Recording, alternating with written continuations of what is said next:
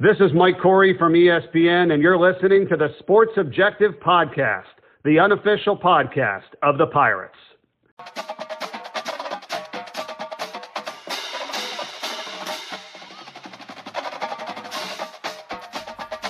You're watching the Inside Slant on the Sports Objective Podcast. Over the next hour plus, the guys will be joined by play by play voices, beat writers, and other analysts from around the nation as they preview this weekend's college football action.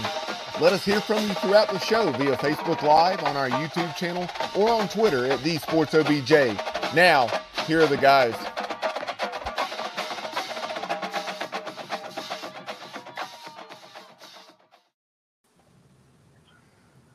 Welcome into the Inside Slant here on the Sports Objective. We're getting ready for another great college football season. With me right now, ladies and gentlemen, Kyle from the Grange Barber. How are you, man? I think you mean another great college football week, but uh, yeah, I'm doing good, Dave. How about you? Very excited. Bubba Rosenbaum, how are you? Doing well, guys. Hope y'all are.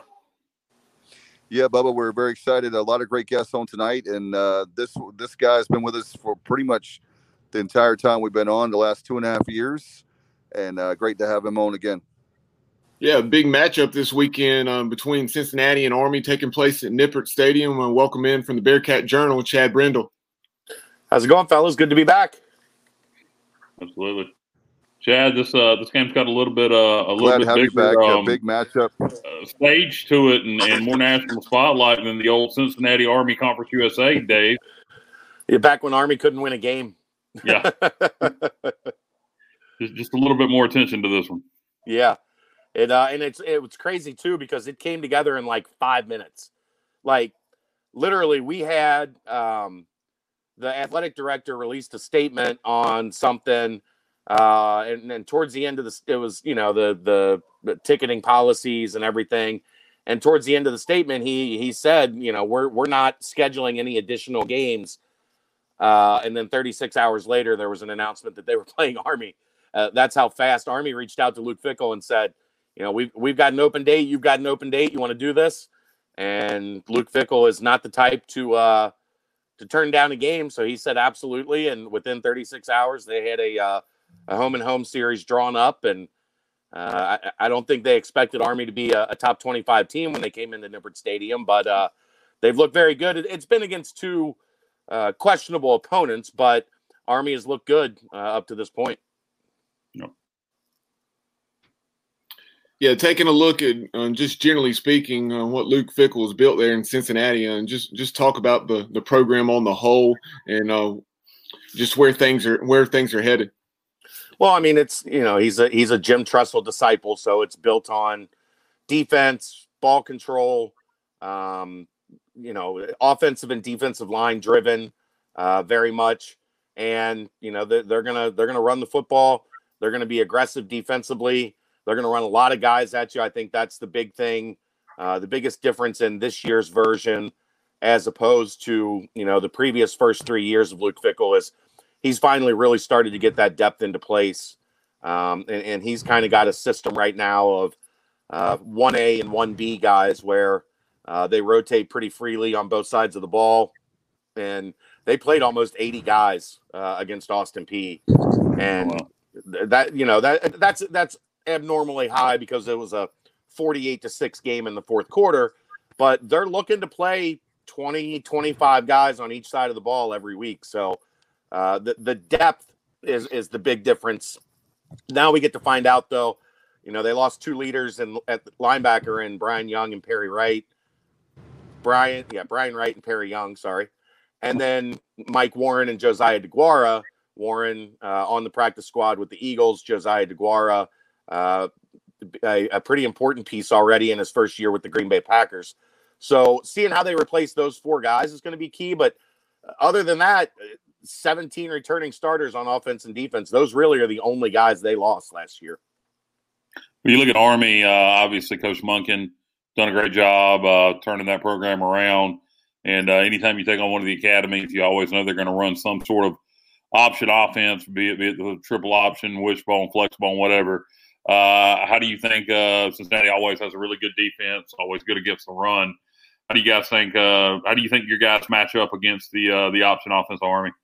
Pretty good. I mean, you know, they the last time they played Navy, they, held Navy to to they shut them out and held them to 153 yards rushing uh, two years ago. So they feel pretty good about their their design against the option attack. Army's is a little bit different though. It's it's a it's tempo. Um, mm-hmm. So you know that that is to try to stop that when they're running it at tempo and get your assignments right uh, on the fly like that. I think is something that's probably uh, going to take a little bit of a time period for for Cincinnati's defense to adjust to, uh, which makes it difficult because the how do you stop an option team? You score early and you get out uh, into a uh, you know a lead early and that's I think going to be a challenge for Cincinnati, even though that you know they've got a really good defense. Um, assignment wise, I think they'll be fine. Personnel wise, I, I don't see much of an issue. Uh, Luke Fickell is kind of uh, why, why I, this is this is uh, the game I'm going to be playing as I'm watching from field level. He has talked. They have gone to a three-three-five defense over the last uh, season or so, and um, he has been pretty adamant to the media this week that they might continue to to play with three down linemen against Army, which I think uh, I, I don't necessarily agree with, and I also don't necessarily believe him. because uh, look, if you're running a, a three three five, what do you need five defensive backs on the field for against Army? Um, so we'll see how true to that he stays, and how much of it is maybe some gamesmanship to uh, to get Army uh, looking for some uh, some deception. But I, think defensively, after they get adjusted to the speed and the physicality, uh, I think Cincinnati's defense should be fine. It's just going to matter be a matter of how fast can they adjust because, I mean that I, that's just difficult to even if you've watched Army, it's difficult to even fathom how fast the ball is set and they're they're running another triple option play right at you. And, mentally getting that uh, you're, you're watching for the chop blocks you're trying to, to hold your assignments. There's a lot that goes into it. Excuse me. Somebody somebody from army just called me and said you mean cut blocks? Yeah sure. You call them what you want. Hey kyle uh, that reminds me of uh, several years ago, I guess what probably 15 years ago now, when John Bunting was at North Carolina and they were playing Wake Forest and Jim oh, Grobe, yeah. Jim Grobe's Demon Deacons, um, they uh, cut block a lot, and um, and John Bunting said because it's effing dangerous. that Navy game two years ago, it took out Perry Young, Cincinnati's starting uh, weak side linebacker. So, or yeah, weak side linebacker. So they will definitely uh, have their head on a swivel looking for it. Yeah, no doubt. You you, you gotta you, you, you gotta be prepared and watch your legs when uh, when you're taking on any of the academies. It's it's their it's their equalizer, I guess, to running that option, doing those cut blocks. They're big though. Like uh, they say that that's to like neutralize the the size disadvantage. Yeah. Everybody on that offensive line's 285 to 305. like that's not necessary. Like you've got the size up there to compete. So I, I that's not a, an equalizing factor. That's a, a, a decided schematical advantage. yeah. Before we talk more about this matchup, and let's um, kind of shift into the stands, if you will, and talk about um, how many fans can be in attendance, if if any, and where where do things stand. The only thing you see is allowing this week and uh, next week for South Florida, if that game happens, is each player gets four uh, tickets for direct family, um, parents, significant others, um, and then the opposing team gets a hundred tickets for direct family, and then the band and the cheer and dance squads are socially distanced in the stands, and that is it. Um, they've even limited the number of uh, photographers allowed down on the field, uh, the number of people in the press box. So it is uh, it is a very tight ship right now. Very similar to what it is at East Carolina. Only our band is not going to be there. It's quite funny. Uh, and, and you know, obviously the governor dictates all this kind of stuff. But this week we can have 350, you know, family members in attendance uh, in Greenville. Next week we can have roughly 3,500 fans in attendance because you know, in those seven days, a lot changes. Exactly. uh, back to the matchup with the uh, w- with Army. Uh, what's it going to take for for the uh, for the Bearcats to come away with a victory tomorrow? What, what are your keys to victory for Cincinnati? Here's what I always worry about, guys. I always worry, and we've done it on this podcast. I always worry when there's only one aspect of the game being mentioned, and and everybody wants to talk about how Cincinnati stops Army's triple option attack, which I I get. It's understandable because it's so so you know different. You don't see it that often. Army's got a top 30 defense returning. And Cincinnati's struggles last year were, you know, offensive uh, centric. And if you're like I said, if you're gonna if you're gonna beat a triple option team, it sure does help a hell of a lot to get out to a lead uh, and and not be having to to chase them. Or if you're playing even, uh, they don't have to change their rhythm, their system, what they're doing. They're just going to keep coming at you. So I think a lot of this is going to come down to can Cincinnati uh, move the ball on Army's defense? And if they can successfully move the ball on Army's defense, I, think you're going to be in in good position to get a win here. Um, I think this game rolls into the fourth quarter um, fairly close. I think it's a it's a game Cincinnati wins by 10, 11, 12 points. Right now the line's at 13 and a half. Um, I I wouldn't feel great about Cincinnati uh, and and giving the points, uh, but I, I do think it's a game that they should win by a touchdown and a field goal or, or somewhere right in that general vicinity. Bob, did you have anything? Yeah. I have I have a request for okay. the Cincinnati Jazz if if you don't have anything else. Say that again. You said you have a request. What, Kyle? I have a request for the Bearcats. If you don't have another question first. Um, you can go ahead. That's... Okay. All right. All right. I, I talked to you. I, maybe it wasn't you. It was someone with Cincinnati. I talked to about this on the previous. You're, you're cheating on me. You've got another Cincinnati guest. Maybe I'm not sure. I get confused. Son of a. but Bubba would know. Bubba would know. He keeps up with the guests better than I do. But, Okay. No, got, Chad. No, Ch- we're being totally faithful to you, Chad. right. That's like he's, that's he's the only one we have on for Cincinnati. Okay, it was Chad. It was you. I asked. Okay, all right.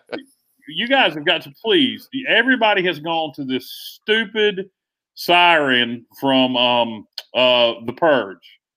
You guys, UC please started that. Yeah, huh? UC started that. Yeah, but it was stupid. Go back to the Halloween music. Go back to the Halloween. The Halloween music I, was badass. Go back to I the Halloween. I'm you. I agree. Now think of it like this, Kyle. Um, out at UC goes to a place called Camp Higher Ground for camp, uh, and it is literally in the middle of nowhere in Indiana. Uh, there are nothing but woods and trees around for as far as the eye can see, and they have these gigantic speakers uh, that they use during practice, and every third down snap of every practice, they blared the purge siren in our ears over and over again. I, I would I would wake up to nightmares of hearing that siren go off. So if they could if they would switch back to Halloween, I would be freaking ecstatic. But unfortunately, the players are the ones that requested that, and now it is caught on across the country, and everybody's using it. And uh, it's not as bad when it's played in the stadium, but when I hear it at practice, I I, I have PTSD. I loved I loved you guys in night games. You uh, know, yeah, the, and back in 2008, 2009, the the Halloween music. Yeah, wearing all black with Halloween music. It was so badass, and I wish you guys would go back to it. I really do. I I, am not uh, disagreeing with you at all. Unfortunately, uh, they don't ask me my opinion on those type of things. you, you, tell them a random a random podcaster wants to back. I'll, the guys at ECU wanted. Uh, if you guys could promise that Holton Ahlers wouldn't throw for 500 yards and 20 touchdowns like he did uh, last year, I think I might be able to make it happen. In that case, never mind. it's a negotiation, Kyle. I'm trying here. I, okay, I, will agree to it. Only this time we win. this time he throws for 30 touchdowns. that was uh that was a hell of a game last year. It was. You, It guys, was. you guys got introduced uh, with the rest of the country to Ahmad Sauce Gardner. Yes. Yeah. Yeah, you, that, was, that, was outcome. one, that was one you could certainly see coming um, fr- from the stands um, because it was a matter of uh, uh, Holton was throwing to a guy that that wasn't even supposed to be in the progression, and uh, and the guy it was very obvious in the way the guy was running his route. I think it was C.J. Johnson who had a huge night as well, but um, Holton threw in the ball, and instead of working back to the football, he was moving away from it. Uh, where, whereas if he was working back to the ball, Right. maybe maybe at least it's an incomplete pass. It's it's the exact same thing that that Gardner did to to UCF uh, to to get a pick six against UCF. He just I've never seen anything like that. A kid that he was sixth on the depth chart at cornerback in camp uh, and ended up a freshman All American and uh, is on a lot of first team All American lists now as a sophomore. Uh, a, a you know medium to low three star kid out of Detroit that neither of the Michigan schools even gave a sniff to, uh, and and Pro Football Focus had him as uh, the number two cover corner in the country as a freshman, which you just don't ever see anybody come out of nowhere like that and make that type of impact. Nice. Echo athlete. Chad, we Chad, really before we let appreciate. go, one more thing. Okay. Hello. Dave, cut out. Go ahead, Bubba. Dave. He cut out. Come didn't on. Bubba? Yeah, Come on, Dave. Chad, Get it we re- together. yeah, sales service in Eastern North Carolina. Not great, But, huh? yeah. But no, uh, Chad, we really appreciate the visit. Should be a heck of a ball game tomorrow between the Bearcats and Army. Um, 14th ranked Cincinnati, number 22 Army, 3:30 on ESPN. I will certainly be tuned in um, and or DVR in this game, and uh, look forward to watching it. Um, but before we let you go, go ahead and uh, and plug Bearcat Journal and tell folks where they can read your work and also listen to your podcast. Uh, the podcast is on Spotify and uh, Apple, uh, the BCJ podcast. You can find us bearcatjournal.com. We're in the 24 7 sports network. Uh, so just look for Cincinnati. You can find us there. Uh, you can find me on Twitter at Chad Brendel, but uh, but be warned, it's a very active tr- Twitter feed. All right. Sounds good. Thanks, fellas. Appreciate Thanks it. so much, Chad. We really Chad. appreciate it, and we, we look forward to having you back on later in the season. We'll see you in a couple weeks. I would Thanks, assume. Chad. Thanks, guys. We go from one American team to another. Um, we caught we caught up with this guy here a couple weeks ago when Tulane was about to open their season down uh, at USA, um, their their new stadium, um, which is very nice. Um, from the looks of it on TV, we'll, we'll talk about that and much more. Um, right now, I'm assuming he's in Hattiesburg. Uh, welcome in play-by-play voice of the Tulane Green Wave, Andrew Allegretta. Good to be here. Actually, still in New Orleans. We'll make the drive up tomorrow. It's not a far scoot up to Hattiesburg, so we'll do that tomorrow morning. It was about an hour and a half. Yeah, about an hour and a half. So, um, before we talk about tomorrow, um, let's just talk about what the Green Wave have done up to this point in in that first game. Rallied from a 24-6 deficit on the road, and like I mentioned, at South Alabama, with the excitement of that new stadium.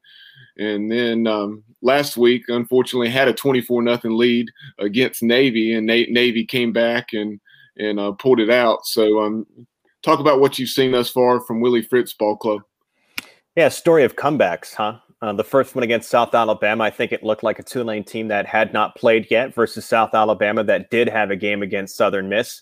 Uh, Tulane was rusty in that first half, and then it pinned its ears back uh, in the second half against the quarterback. They had a couple of different quarterbacks that played for the Jags, but they pinned their ears back and they got after him, and that game changed in the second half. Uh, as far as the Navy game, total reversal. Uh, Navy still looked like a team that was reeling from the BYU game. Uh, Navy still looked like a team that was transitioning to actually tackling during practice. Uh, and then I think Tulane, quite frankly, took its foot off the gas, the proverbial gas. They eased up in the second half. Navy's not going to do that. Navy needed about 100 things to go right in that second half to get the win against Tulane, and each and every single one of them uh, went right. Tulane did not get a first down, uh, but the very tail end of that second half, uh, Tulane just needed to keep the offense on the field, uh, churn some clock.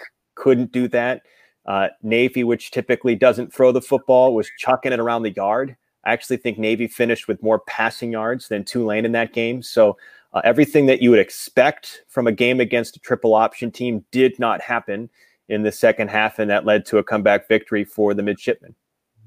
Yeah, like you said, uh, great first half against uh, Navy, great second half against South Alabama. Now they just need to do it for four whole quarters, and uh, you'll, you'll, get a Vic. Uh, uh, I've watched Southern Miss play a lot of football this year, as I always do. They're they're kind of my adopted number two team. I have a lot of friends in Hattiesburg.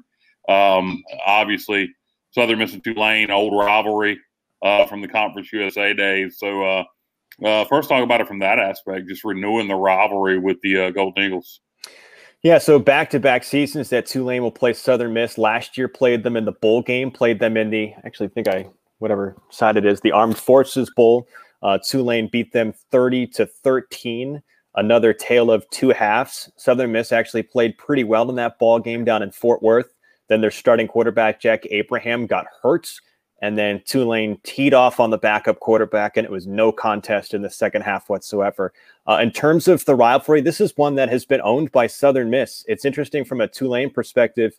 Uh, if you go back and look at the series history, the only times Tulane has won in this series it tends to be the really good seasons for Tulane, whether it's 1998, the Shaun King season, whether it's 2002 when Mewelde Moore was playing for Tulane.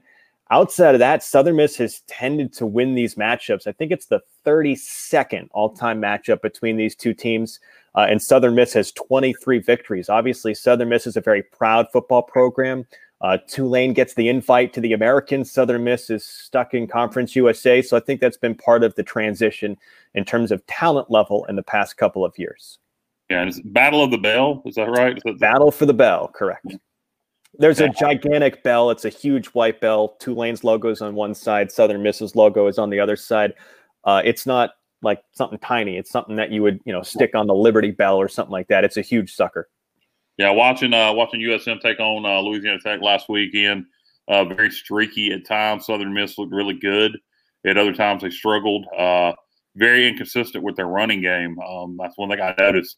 They have the ability to run the football. It just seems to go away at times. Um, uh, interim head coach, very, very one of the most. I've never seen anybody so fired up on the sideline in my life. Good Lord Almighty, uh, that that kid's gonna have a spasm out there. Um, talk about what you've seen from the Golden Eagles. Uh, how you think um, the Tulane defense with that experience D line matches up against Southern Miss. I do think the weak point of Southern Miss's offense may be their O line. Yeah, first off, with Scotty Waldron, uh, that's going to be really interesting. Uh, Walden, I believe, is his name. Waldron, Walden. Um, yeah, he looks like a young head coach to me, not just physically, but with the way he acts. And I don't mean that maliciously. But I think when you're a 30 year old head coach, you try to prove it in certain fashions. And running up and down the sideline, acting all jacked up is one of those ways to try to prove that you're a head coach. So I'm kind of curious how that plays in the long run. That's really easy to do when you're in your first or second game. And if you suffer three, four, five consecutive losses, uh, that sort of energy it doesn't have staying power. So I'm kind of interesting to see how that plays out uh, over the course of the season for their new head coach, Scotty Walden. Uh, in terms of the matchup, you nailed it. Uh, if Patrick Johnson and Cam Sample can get after Jack Abraham, who is a good quarterback, by the way, he was a Tulane commit. Actually, kind of interesting story. He was a Tulane commit under Curtis Johnson, the previous head coach. Then Willie Fritz comes and wants to run his, you know, version of a triple option offense. That's not Jack Abraham's style. So he decommits from Tulane, goes to Louisiana Tech, leaves there, goes to a junior college, ends up in Hattiesburg Meanwhile, his counterpart, Keon Howard, started at Southern Miss. Uh, and that didn't go very well for Keon Howard at Southern Miss. So he ends up at Tulane. So you've got two guys going against each other at the quarterback position that effectively started at the opposite school in this matchup. That should be kind of interesting to follow as a storyline. Uh, but just from a pure X's and O's standpoint, if Patrick Johnson, Cam Sample, Jeffrey Johnson, DeAndre Williams, and what is, quite frankly, one of the best defensive lines in the American Conference. Uh, if they can tee off on Jack Abraham, it's a ball game. Uh, if they can't, look out because Tulane has struggled on the back end. Yeah, and, and also you guys uh, can run the ball pretty well. Um, and Southern Miss has struggled stopping the run early. Uh, so I think that's another advantage uh, you guys' favor your run game versus their run defense. Yeah, Tyjae Spears, guys, is one of the best backs in the entire American Conference. Uh, you don't know his name just yet, uh, but back-to-back 100-yard rushing uh, games for the redshirt freshman. Look, they're going to get him 15 to 20 touches, uh, maybe 15 carries, a couple of passes out of the backfield. Uh, he's a guy that's probably going to go off for about 100 yards each and every single game. He doesn't have a touchdown yet, which is somewhat strange. Uh, but in terms of electrifying athletes in this conference, uh, Tyjae Spears is one of them. Uh, and when Tulane takes on East Carolina in a couple of weeks later on this season, you guys will be circling Tyjae Spears as the guy to stop offensively for the wave. Yeah, and apologize for the logo being over your face. I, I can go over here. Yeah, I appreciate that. Hopefully, Bubba will get that moved here in a second. He may be away from the keyboard right now. There you go. Uh, yeah, I apologize uh, about that, Andrew. No it, no, it, just it becomes like a, it becomes one of those. Uh, uh, shoot, I can't come up with the uh, the graphic name. The little over the shoulder. I keep getting turned around. A TV news anchor. You stick the graphic right here, and you stay to this side. Right. It's fine. We adjust.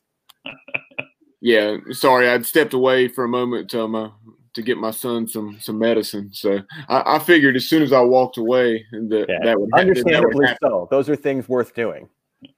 Hey Dave, when you drop, you got to plan it better. You're no good, Dave. uh, Tell him to get his tell him to get his Burger King faster. Hey, you know what? That is because that is that that is. Are you at Burger King, Dave?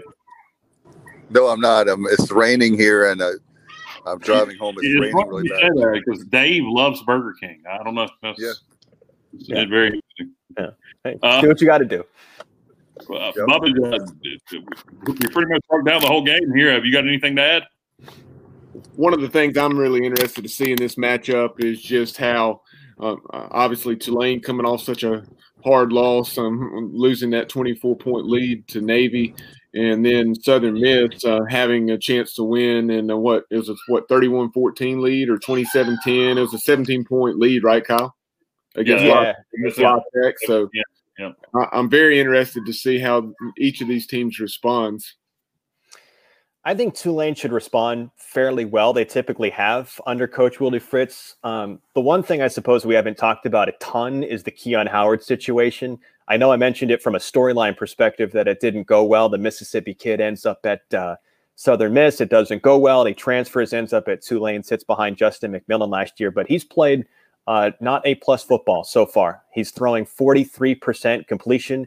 He does not have a touchdown pass so far in two games. Uh, he does have one interception. Uh, he needs to play better. And quite frankly, guys, if he doesn't play better, don't be surprised whether it's in this football game or down the road for Tulane. They, they try out one of their freshmen, either Justin Ibieta or Michael Pratt, which is not where, where head coach Willie Fritz wants to be at this particular point in the season. Uh, making a quarterback change, going to a freshman. Uh, Keon is still the guy. He's going to start in this football game, but that's that's the whole deal for Tulane. If they can get the quarterback play to stabilize, an offensive coordinator, Will Hall, doesn't need a quarterback that's going to throw for 400 yards in a ball game. Let's see if I can do it. 400 yards in a ball game. He just needs someone that can. Uh, I'm entertaining myself. He just needs someone that can go out there and get about 200 yards passing, throw a couple of touchdowns and no interceptions, and let the running game do its thing. It just needs to be a viable second option. And right now, the passing game is not a viable section, sec, second option for Tulane. Uh, if it becomes one, the waiver pretty good. If it doesn't, it's going to be a bumpy ride. A couple yeah, things, Andrew. Um, one of the things um, that Kyle and I found very interesting because Kyle swore that it would be Central Time, um, but but 2:30 p.m. is that's actually the Eastern time uh, for, of this kickoff on, on Stadium, um, which is which is an odd kickoff time.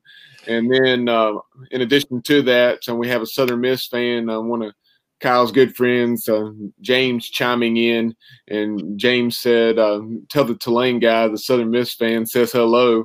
Um, he, no, said, he, said, "We're going to take, take that bell." LOL. That's fine. Tell the Southern Miss guys to get a better television contract. Oh, oh, oh, oh. Uh, my buddy's about six foot five, three hundred ten pounds. Go ahead. it's fine. It's fine.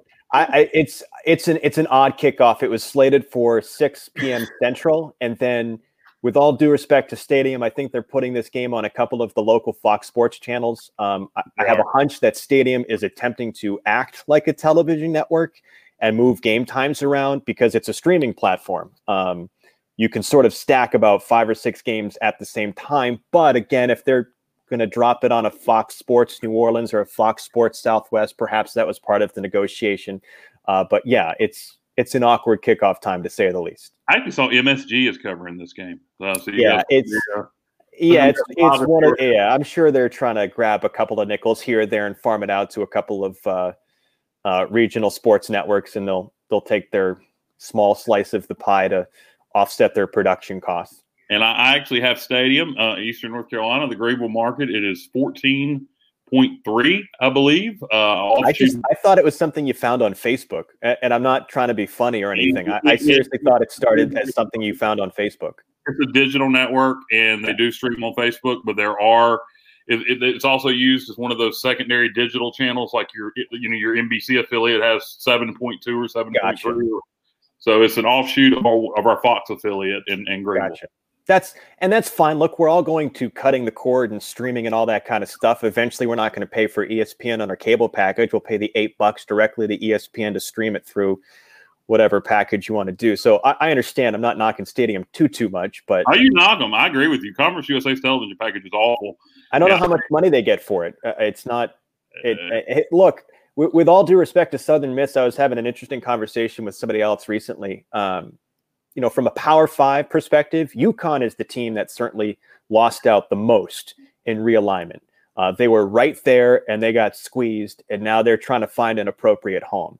Uh, from a G5 level, you could make a strong case that Southern Miss is the program that got squeezed the most oh, as no well, because yeah, because that's a proud football program.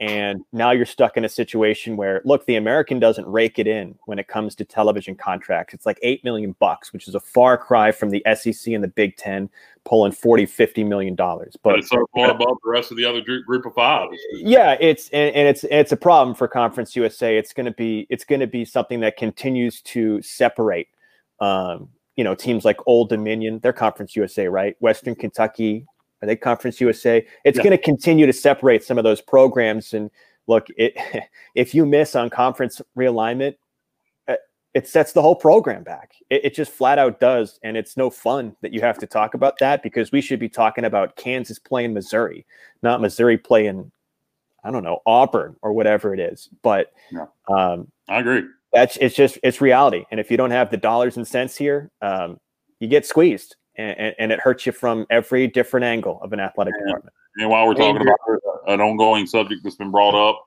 uh, whenever we talk Conference USA and Sunbelt football, there used to be a huge advantage to being in Conference USA over the Sunbelt. That advantage is gone when you look at the two leagues.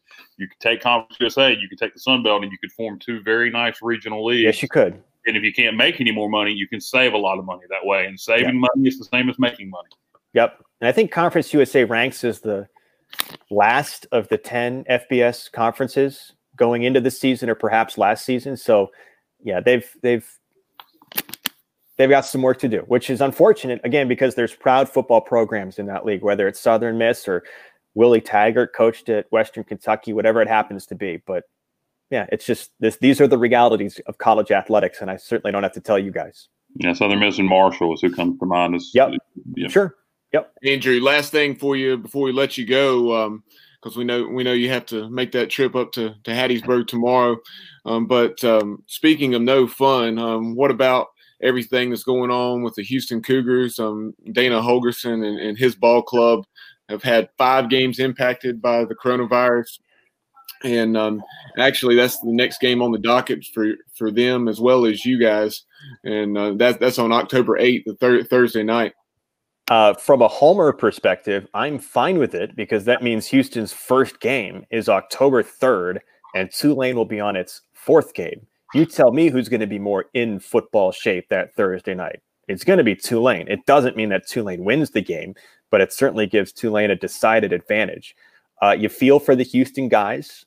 Um, you certainly do because, as I understand it, most of those cancellations were the result of the other team, North Texas, uh, Baylor certainly Memphis. Um, yep. It's actually interesting. I'll plug it here real quickly, guys. I do a podcast, um, like everybody does, Uh, it's called The Current. It's on Apple, it's on Spotify. But the one advantage I have is the team physician for Tulane is Dr. Greg Stewart. He's the chair of the AAC Advisory Committee, the COVID uh, Advisory Committee.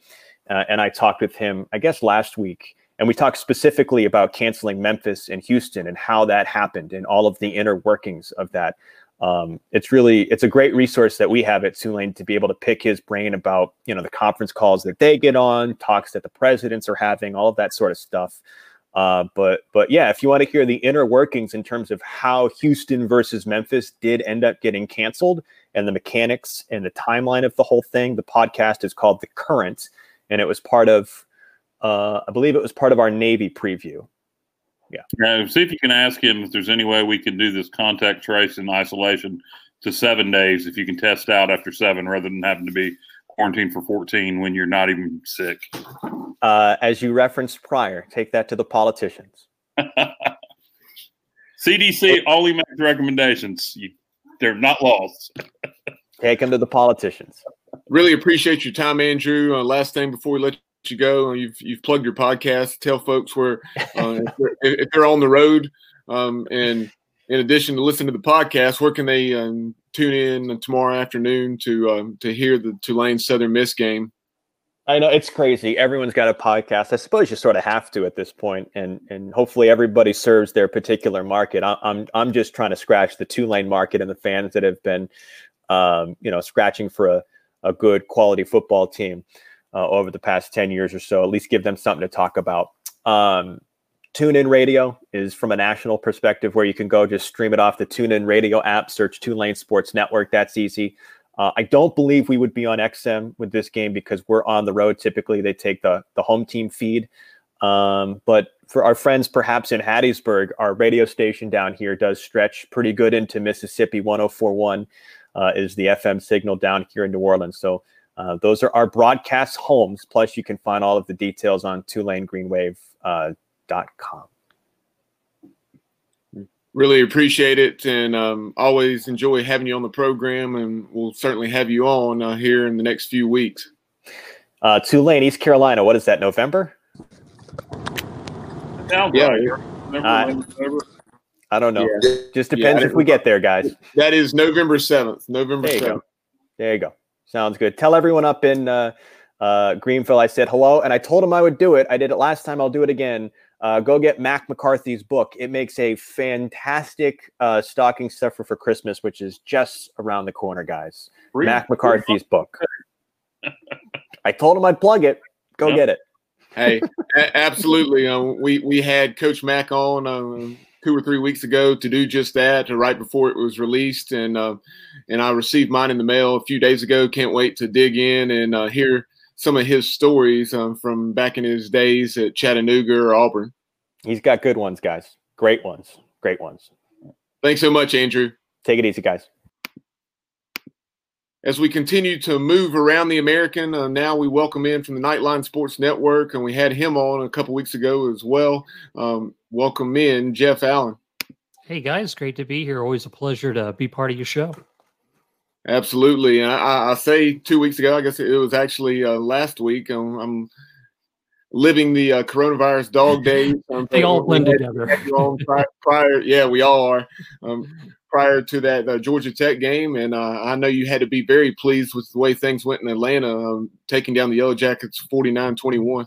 Yeah, it was a, a good start for the Knights. You know, I thought their offensive scheme suited them well for coming out of the gate that way because you, if you look at, you know, at the tempo they run. The players are veteran players; they know what to expect, and uh, I think that gave them a good advantage in coming out to, to start the season that well.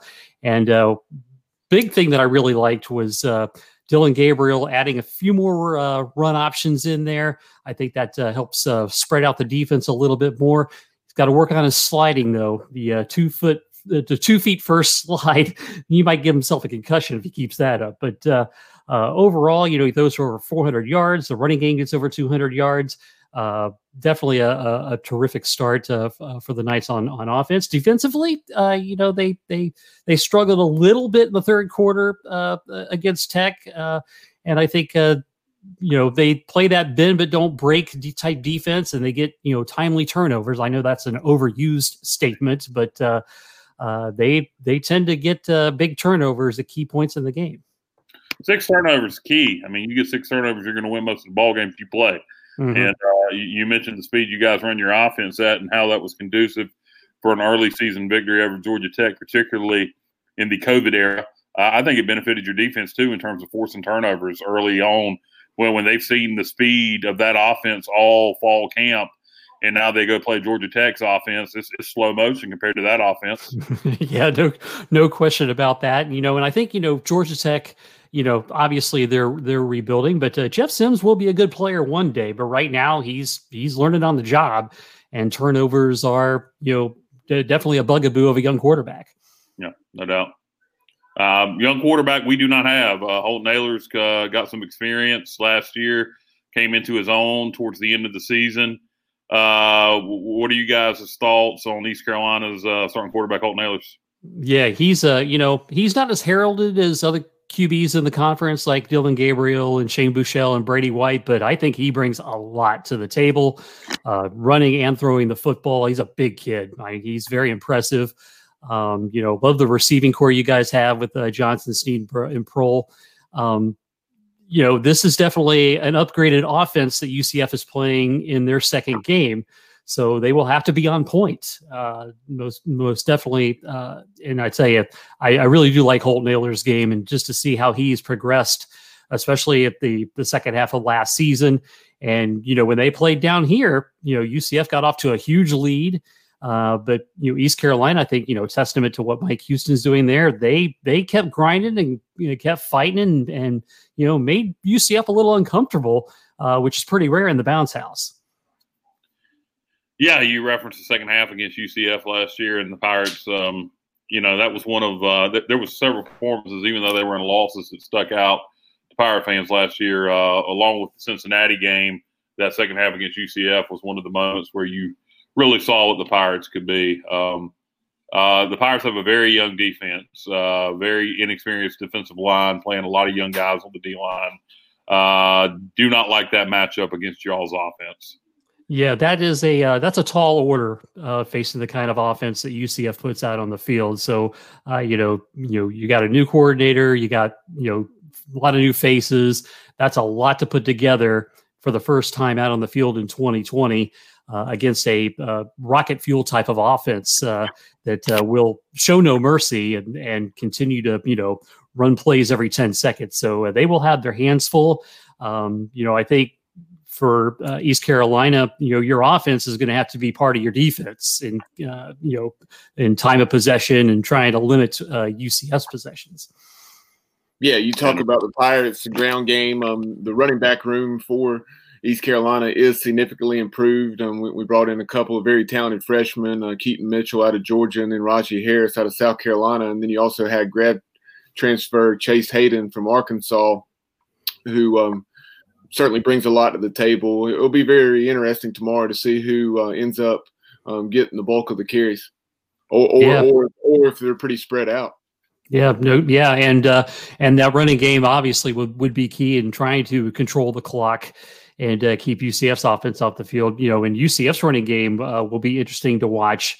Uh, Greg McCrae uh, tweaked his ankle last week. They're saying he's uh, he he looks good and that he should be okay to go, but they could, you know, in theory, uh, sit him a, a week. Uh, they have great depth. You know, I would love to have Josh Heupel's problems. You know, because I, uh, you know, I see Otis Anderson, and I always say, you know, he needs more touches. And then I see Greg McCrae, he needs more touches. And then I see Bentavious Thompson, he needs more touches. It's like, oh, how do you figure out how to divvy up all up between those guys? Uh, it definitely is a is a is a stacked talent uh, in the in the locker room there yeah, last year the ground game for East Carolina certainly left a lot to be desired. Um, seems to be progressing in the, the right direction, um, but um, that remains to be seen for sure um, because um, you never know how to read a, an inter squad scrimmage. But this year, when like Kyle just referenced, um, you're blocking a defensive front, especially on the defensive line, that is extremely green. Uh, so you can't. Um, you can't read too much into that success. It's, it's not like um, they're blocking, you know, Linval Joseph and Scotty Robinson and C.J. Wilson and some some of those guys. Yeah, it's a uh, it definitely is a uh, conditions are conducive uh, for them to have success uh, based on on the talent will be on the field tomorrow. Um, you know, but let me ask you guys this: it, you, the, something of great interest in me.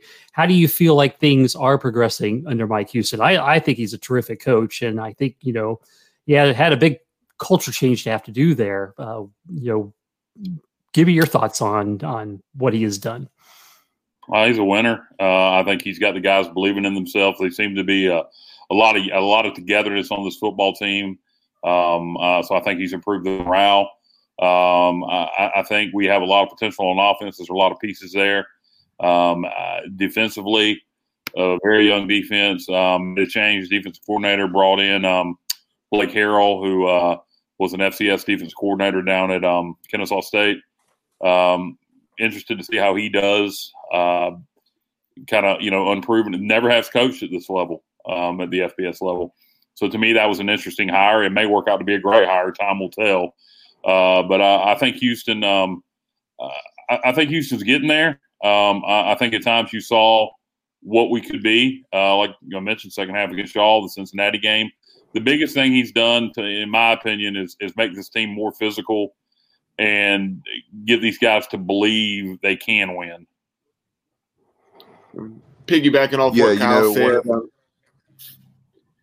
very quickly, Dave. Um, just uh, and then um, chime in with what you're going to say. Uh, but the accountability, um, accountability was something that was really lacking uh, under the previous regime. So that that was a elephant in the room that he had to tackle. He and the staff. Uh, in addition to that, uh, like Kyle said, the way we, the way in which we practiced uh, was not going to be conducive to, to playing physical football and championship caliber football, to say the least, and and it showed. And uh, Coach Houston immediately after being hired um, was talking about um, the lack of physicality.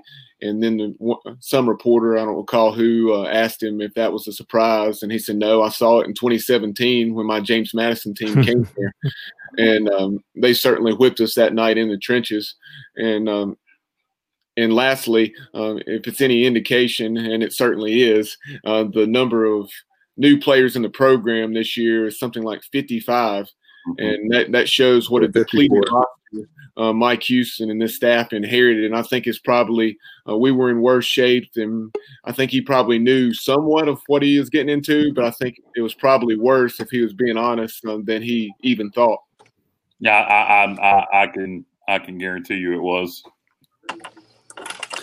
Yeah, for Go me ahead, personally, that yeah, for me personally, it's that that same thing you guys talked about. The number I was, Bubba, you read my mind. I, I was going to talk about the 54. Coach was talking about 54 new players in one year. Um, we had a similar situation, Jeff, as you may remember with basketball with Joe Dooley last year. What was it, 11 new guys on the basketball team? Well, this year we have 54 new guys um, in one year's time, and there's been uh, basically uh, you were talking you were talking Jeff about the culture uh, that's that's the biggest problem we had is that we had guys that quit. Um, the guys are tired of hearing me talk about that Memphis game in 2017, but those guys gave up in the first quarter.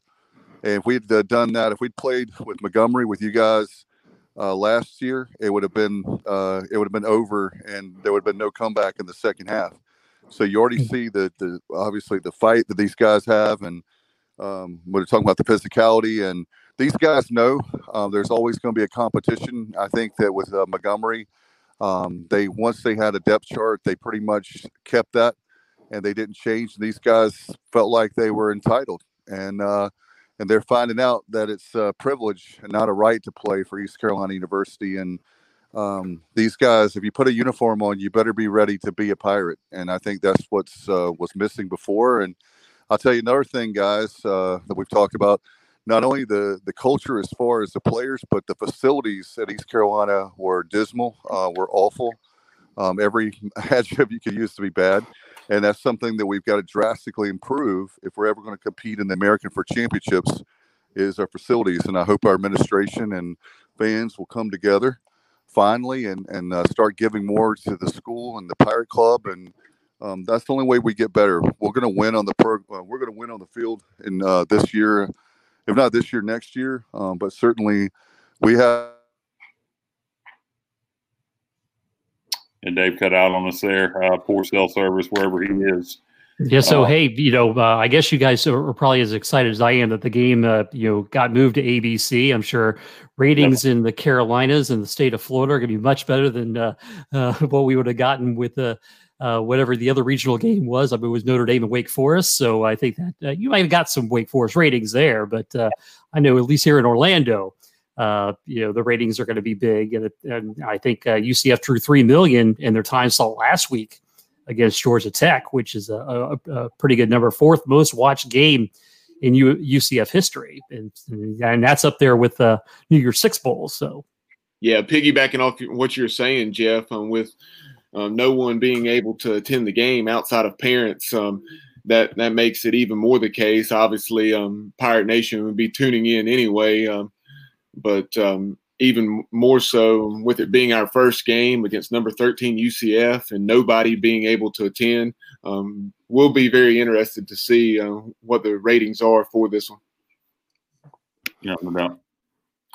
Uh, Jeff, what are your uh, keys to victory for UCF? And Jeff, I did yeah, so the keys to victory, I think, uh, you know, basically is to keep doing what they're doing. Um, you know, they try to take advantage of of an, of an inexperienced defense.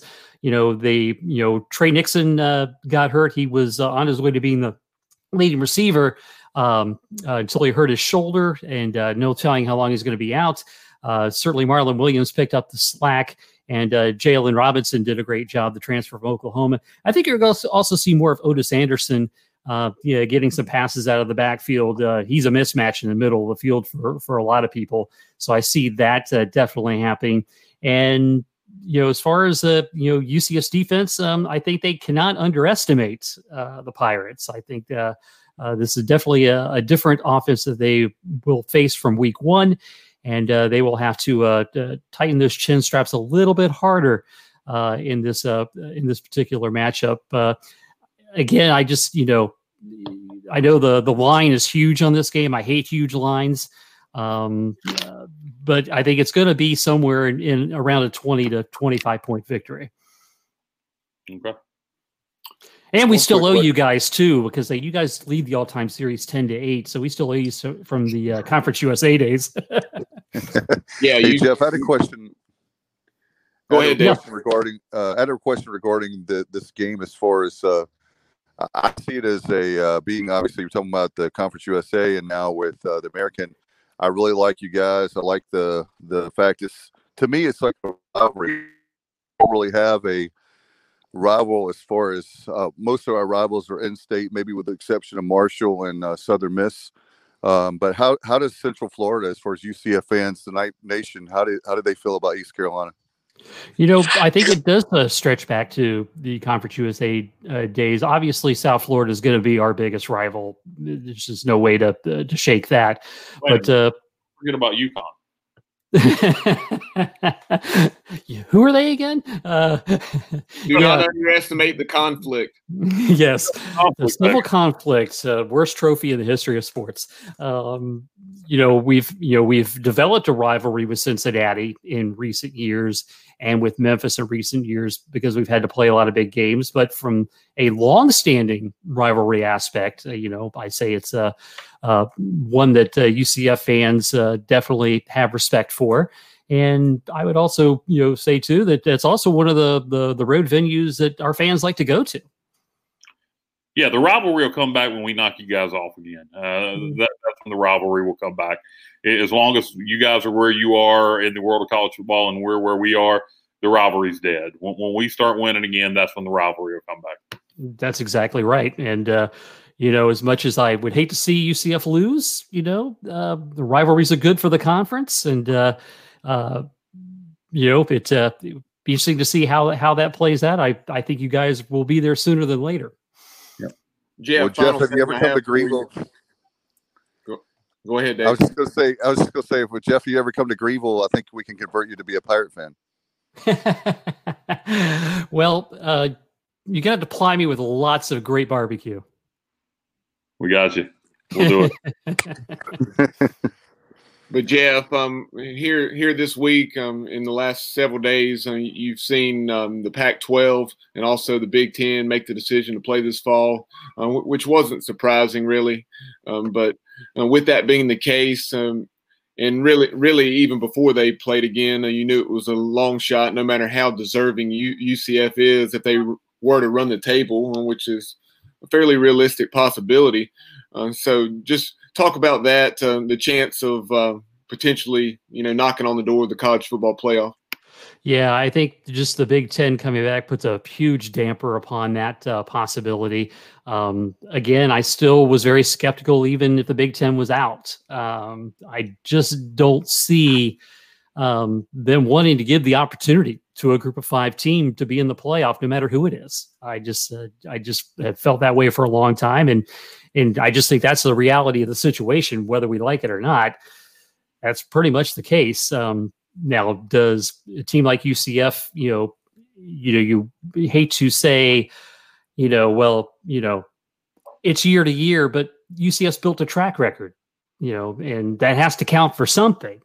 Uh, because you know all these other Power Five teams have track records that they get counted upon, but a Group of Five team it doesn't work for them. So um, it is a big it is a big disappointment. Um, you know, but definitely the Big Ten coming back is has put that totally out the door, in my opinion. And the answer to that question is sue their ass. Get some AD, get some AD conference commissioners and some school presidents with some balls. Chance that We, we, we either get what we want or they separate. Either way, if they separate, we'll have as much chance to play for a national championship as we do now. Yeah, I mean, you know, because you know we can make all the noise we want, and you know, and Danny White is the athletic director UCF has done a great job making noise. Yeah. Um, but uh, it it it it only takes you so far until until something is forced to be done. Yeah, absolutely. Yeah. As always, we appreciate the visit. Um, just glancing down UCF schedule, um, we'll definitely have you on periodically uh, throughout the season. Uh, October 17th, and you go to number 17 Memphis, and then November 21st, uh, you host number 14 Cincinnati. Those are a couple that really stand out. Um, so um, don't be surprised. We have you on those weeks and potentially more. Um, but before we let you go, uh, go ahead and uh, plug the Nightline Sports Network and and um, as well as your personal podcasts and tell folks how they can listen. Sure thing. And a matter of fact, uh, maybe hopefully we'll get to play Memphis if they get to play another game again. Uh, them in, Hugh, in Houston, and I know you got uh, I know you got Dustin coming up, and those poor guys. I feel so bad for them.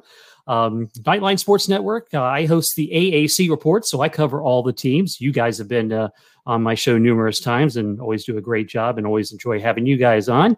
And uh, I also do my own personal podcast, Jeff Allen Sports Talk. It's more of a general sports talk, but we do call, talk a lot of college football as well. And you can follow me on Twitter uh, for all that at Jeff Allen underscore 88. All right. Appreciate it. Appreciate it. Appreciate it, Jeff. Have an excellent weekend, and um, and we'll, we'll see how it plays out tomorrow. I, I think it, at the very least, we're going to have probably a lot of points um, scored at Dowdy Ficklen Stadium. I know at least by one team. Hopefully, the team in purple and gold will put up a lot as well. Well, guys, thanks again for having me on. Always appreciate it, and uh, enjoy spending time with you. Thanks, Jeff as we continue our trip around the American on uh, this edition of the Inside Slant. And welcome in um, from the Scott and Holman podcast. We're so used to talking to Sam Raz. We're now uh, very excited to talk to Dustin for the first time. Dustin Rensing. Dustin, uh, welcome to the show. Hey, thanks for having me on, guys. I know Sam was disappointed not to be able to make it, but uh, his loss is my gain. So happy to be happy to be talking to you guys. Dustin, are you guys uh, suicidal there in Houston yet? Yeah, it's it's been pretty rough. It is. Uh, I mean, I, I, realize it's been an unprecedented year for everybody, um, but it is it has been pretty rough seeing just game after game get canceled. Uh, the Baylor game in particular, uh, that's something that Sam and I both talked about. That that was when we felt like we really were finally getting amped up for this year. It's been hard to to kind of get excited for for the year, just given everything that's going on. But uh, once we saw Baylor on the schedule, you know, team that Houston hasn't faced since the other breakup of the Southwest Conference days back in the 90s. Um, so obviously, really excited to get them on the schedule, and then to lose it uh, less than 24 hours before kickoff uh, was pretty rough. And then uh, North Texas obviously turned around and got canceled as well. So now I think it's five five different op- potential season openers have uh, gotten canceled. Won't be playing until October the 8th, actual Thursday of not even this coming weekend, but the next week. So, uh, yeah, it's, it's, been rough. I'm sure at some point uh, we'll see Houston play college football again, but right now it feels like Houston only theoretically sponsors college athletics. Was there any talk of you guys and Tulsa getting together this weekend? They had their game with Arkansas State canceled.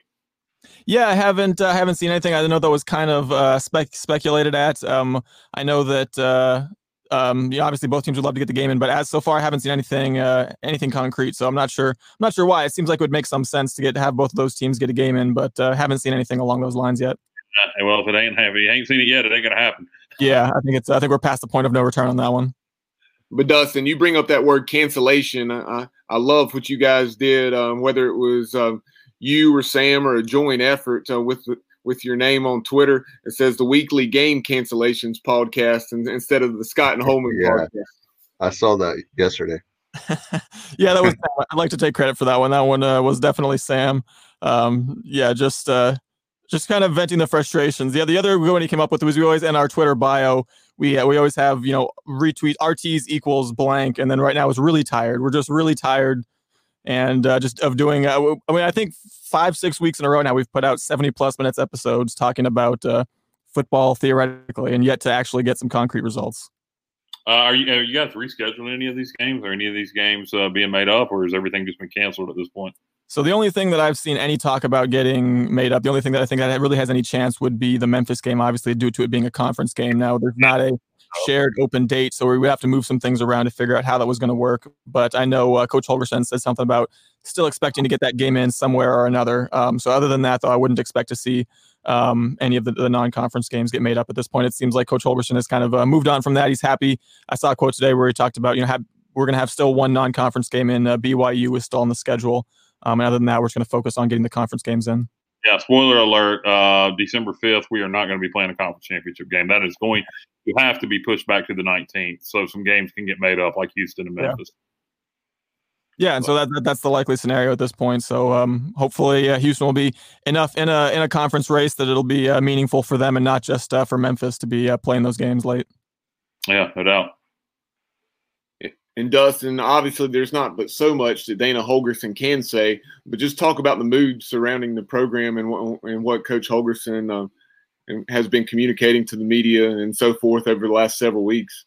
Yeah, I mean, obviously they're they're frustrated too, and it's it's hard to uh, to hide that. And even you know, as the coach, you want to remain upbeat. Um, but he he's definitely Coach Holgorsen is frustrated. The team is frustrated. Uh, you know, we've seen a lot of tweets from a lot of players, just like, does anyone want to play us? Are we gonna? When can we? Just, we just want to play one game, like anyone, just someone line up against us. Um, and you know, you saw Coach Holgorsen after the uh, the Baylor cancellation went uh, took the kind of interesting step of uh, of speaking out openly and saying how frustrated he was that uh, that game got canceled that late uh, in the process, kind of drew the ire of Baylor's uh, athletics director. So that was kind of an interesting moment. But uh, yeah, and you but you and you saw the school kind of throw some shade intentionally at Baylor when the, the North Texas game got canceled, and they, their statement went went out of their way to thank North Texas for being uh, communicative and talking with them through the whole process. Kind of a not so sh- subtle uh, shot at Baylor.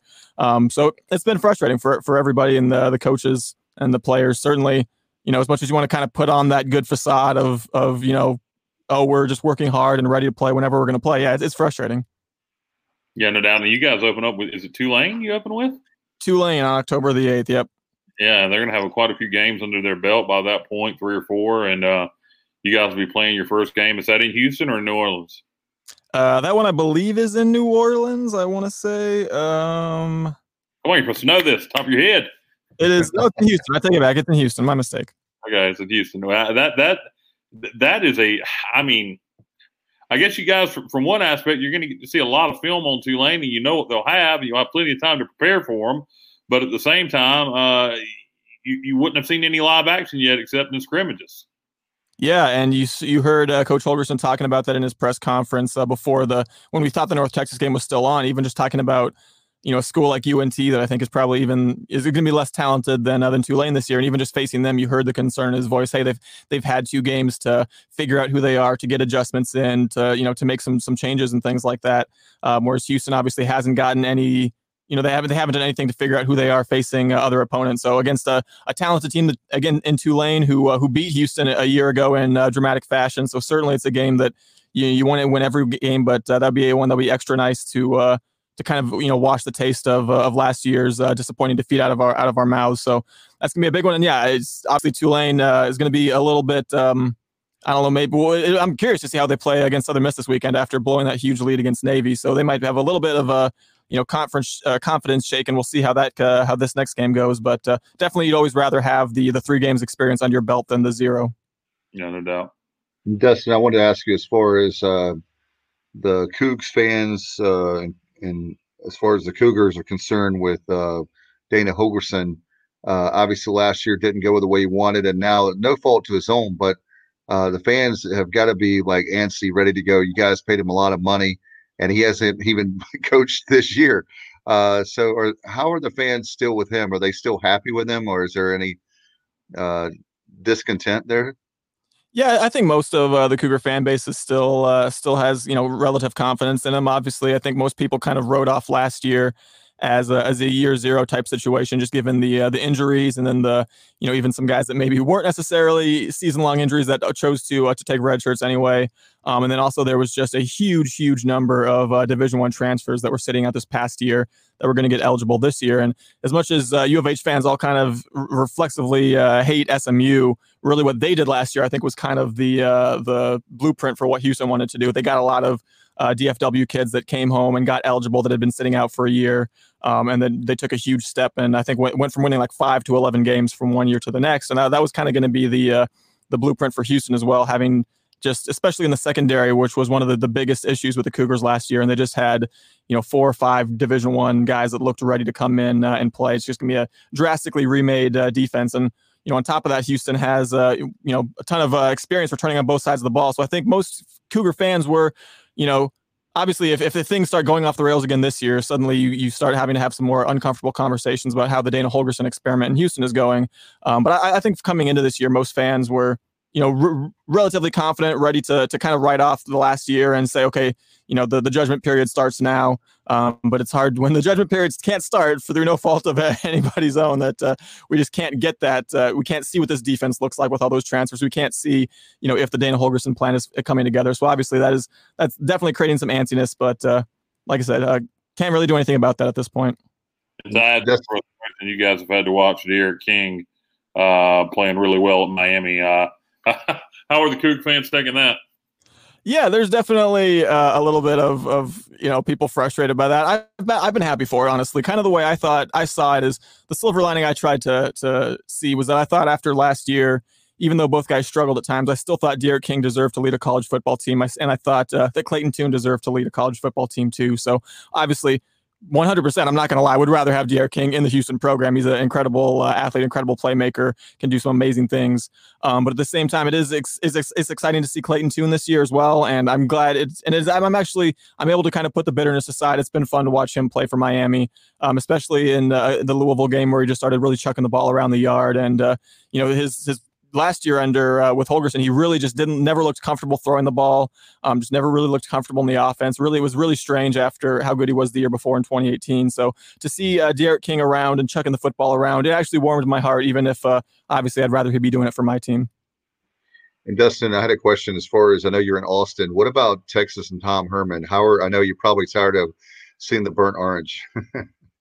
Yeah, you know, I've been here. For, I've been in Austin for two years, and I've actually, I feel like I've seen less of the burnt orange around town than uh, than I expected when I moved up here, kind of begrudgingly. So maybe that's uh, just due to uh, the fact that they haven't uh, they haven't been doing uh, some real exciting things. Uh, so for the last couple years, it hasn't been a, a lot of uh, a lot of things to celebrate. But definitely seeing more of it around town, and people seem to be pretty uh, pretty excited about the team. Um, it doesn't look like they're going to have a ton of uh, competition in the Big 12 this year outside of Oklahoma. It might be kind of a uh, a two team race in that conference as poorly as seemingly everybody else in that conference has played so far. So we'll see how it goes. Uh, that is uh, definitely I'm, I'm, on the other side that I am D'Eriq King. I am uh, openly rooting for Tom Herman and uh, the school in Austin to fail, as is uh, I can comfortably say about 99.8 percent of the uh, the Cougar fan base. Yeah, no doubt. Yeah, with Tom, with, with that very thing with Tom Herman, I think there are a lot of people that are that fan base wants a national championship really bad, and I and I'll just say this: I don't know if he's that guy. I'll just be honest, but I'm I'm outside that fan base, so I guess it really doesn't matter anyway. And I don't make the decision to hire and fire a coach. yeah, are you sure, Dave? Uh, he's got he's got a long way to go. You on the payroll and off. no, I'm not. If I were, if I were, we would be uh, doing a lot more things with this podcast. If I got paid a lot of money with uh, as much money as as that athletic department has. Yeah, no doubt. Um, well, good luck against Air this weekend, and um, hope to God uh, you guys get the Tulane game in in, in a couple weeks. Uh, you, are almost scared for the Tulane players knowing they have to play you guys. yeah, right. It's uh, it's, hopefully we see the uh, the frustration all being kind of uh, vented in a, a, positive fashion once that game gets going, and uh, we're definitely going to print up some uh, Houston Cougar football undefeated uh, through September month of September 2020 T-shirts. I think it's true. Oh, those were classic. Those would definitely be collector's items uh, on eBay for sure. no doubt. Justin, before, before we let you go, how can people? obviously, I know how, but how can people listen to the podcast and the podcast, and how can they find out you guys on social media? Yeah. So uh, anywhere that you get your podcast, you should be able to search the Scott and Holman podcast. And you kind of alluded to the spelling we spell. We got the paw pun and podcast. So it's P A W D uh, podcast. Scott and Holman podcast, anywhere you get your podcasts. And uh, we are prolific uh, Twitter users. That's our main uh, social media app of choice. So on uh, Twitter, it is at SH Podcast. And again, with the, uh, the spelling on podcast there. So we are avid Twitter users. We uh, we tweet with pretty much uh, I think fans of every school in the conference and a lot around the country. So we always love talking to new people on there. So uh, be sure to give us a follow. Absolutely. All right, thanks for coming on with us tonight. And uh, again, hopefully we can uh, talk to you the next time we talk to you guys. Uh, we'll talk about a football game with Houston. Yeah, yeah. Thanks for having me. Definitely looking right. forward to remembering that football games are actual things hey Dustin, one thing I did want to mention uh, very quickly. I know Sam uh, is now in Vegas. Uh, have you been to Vegas? Uh, if so, how many times? And um, t- tell us how things are out there. Have if you have been, uh, have you had the chance to check out the new Raiders Stadium? Uh, so I haven't been out there recently. I actually grew up in Southern California for the first about 20 years of my life. So I made several trips into Vegas um, just because it's not that far ever. It's just kind of one of those things that everybody does. I don't I don't know why my, we, I, we would do family trips even though we didn't go to shows or no one gambled. I'm not sure why we uh, spent time in Vegas, but it's just one of those things you go to see uh, to see the sights or whatever. So I, I have a very uh, kind of childhood recollection of uh, just going through and seeing the lights and. Uh, so I, I, I, I can't, uh, can't, I'm not the best guide probably for someone going there as an adult right now. You'd have to, uh, that would be a good one to talk to about that one, but definitely looking forward to getting out there soon once, uh, traveling is, uh, is a thing again. And, uh, hopefully, uh, learn a little bit more about the city. All right. All right. Thanks, Dustin. Appreciate you, man, very much. And uh, look forward to talking to you all again very soon. All right. Take care, y'all. Yeah. Uh, have you guys been to Las Vegas? Either one of you? I have not. Uh, I um, I'm actually made for that city and have not been out there yet. But uh, wow, I thought you had, Kyle. Well, at some point I will go to Vegas, and uh, Vegas will never be the same.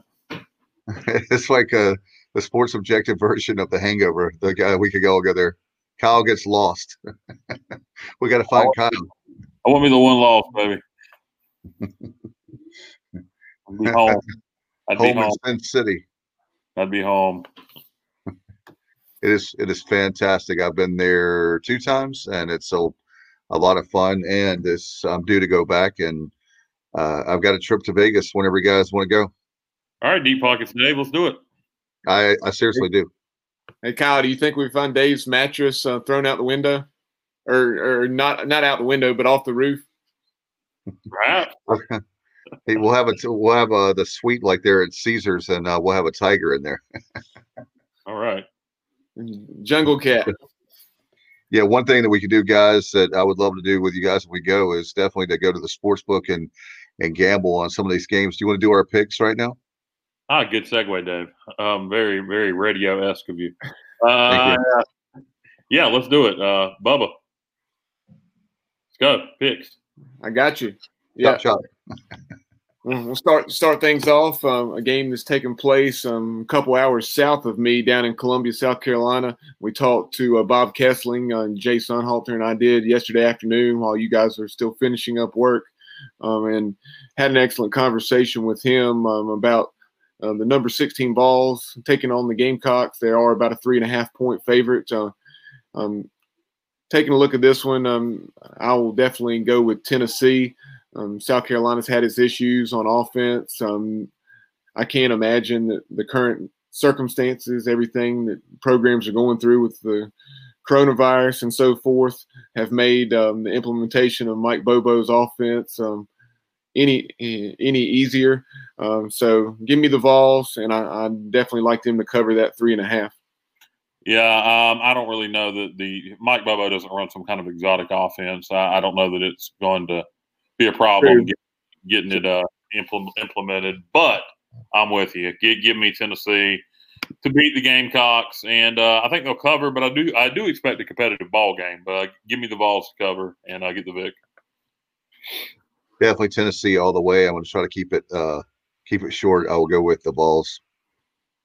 And uh, just for clarification, we, we are picking these games straight up. I know we'll mention the spread, but this is just a, simply a straight up pick. Um, game two, uh, sticking there in the SEC, Kentucky has really improved in recent years. On Coach Stoops has done an excellent job there. And they are taking on Auburn tomorrow. Um, and I'm double checking. I'm pretty sure that game is down on the plains. Yeah, it is. It's in Auburn. Um, High noon. Yeah. Bubba, what's your pick? Um, I, I will um, go with the Auburn Tigers. Yeah. Um, for some reason, I almost want to say upset in this game, and, and then there's yeah. no particular reason why. Uh, that's just a hunch, but I'm I'm gonna, I'm gonna take Auburn, uh, but I expect Kentucky to give them a ball game. Yeah, I agree, Kyle. I, I do think it'll be a competitive game. It's funny you said that, Kyle. I was thinking about this morning when I heard uh, the different matchups, and um, nervously, I'll pick Auburn. Um, I think Auburn has more talent in Auburn, but like you guys said, Kentucky's been so good, and you. And another thing is the reason why I'm nervous is the very fact that it's going to be the first game of the year. Anything can happen. So, uh, but I will go with Auburn. Next up in the Big 12, um, you have West Virginia traveling to Stillwater to take on an Oklahoma State team that did not look very good in its season opening victory against Tulsa. Tulsa had every chance to uh, steal one in Stillwater, uh, no pun intended, but um, they they uh, shot themselves in the foot uh, several times to say the least, and um, Mike Gundy and crew were able to escape, um, maybe more so than um, earn a victory. But we'll see how um, how they play tomorrow against uh, Neal Brown and the uh, Mountaineers. Uh, I will. Um, in this one, I, I, think I'm gonna I'm gonna go with the upset. I'm gonna take West Virginia. Yeah, and it sounds like we're just picking the same stuff over and over again. And if we are, we probably shouldn't, based on last week's picks. We were all terrible. Uh, but I uh, I'm kind of with you. Um, you know, it's probably the dumb pick to take West Virginia in the upset based on what we know about the two teams, but based on what we've seen, West Virginia looks way better than all, than Oklahoma State. Now, what you what you think you know versus what you've seen, maybe you should go with what you think you know because sometimes, you know, I know Gundy at times has, has held back and then uh, had more than what he was showing. But uh, I'm gonna go by what I've seen, and I'm gonna take West Virginia in the upset. I'm the last one to go. It's like a copycat, but uh, I thought that last week that uh, I'll tell you guys, I thought last week that Oklahoma State would score way more than 16 points, and um, I know that not knocking our friends in Tulsa, but uh, I thought that they play. They, I think it was one thing you talked about last week, Kyle, on our uh, rewind show that we had was the very fact of uh, the, all the teams in the offensively and the Big 12 have played really bad. Um, but I, I would say that West Virginia, even though their opponent is not Tulsa, um, they looked really dominant. And uh, I'm going to go with uh, West Virginia. And that re, that rewind show um, that Dave's referring to is the college football playback, right. and um, that will be um, on Sunday morning as we'll take a look back at Week Four. Um, moving on um, in the ACC, you have Georgia Tech, who um, fell by four touchdowns, uh, like we were discussing earlier with Jeff Allen, uh, to the UCF Knights last weekend after knocking off FSU in the opener. They're traveling up to the Carrier Dome to take on the Orange. Um, the Orange is 0 2 after road losses at North Carolina, 31 to 6, and then um, uh, a similar loss, but much more competitive. Uh, um, and I say similar in in that they sh- still didn't uh, do a whole lot offensively. I don't think against Pittsburgh, but they were competitive.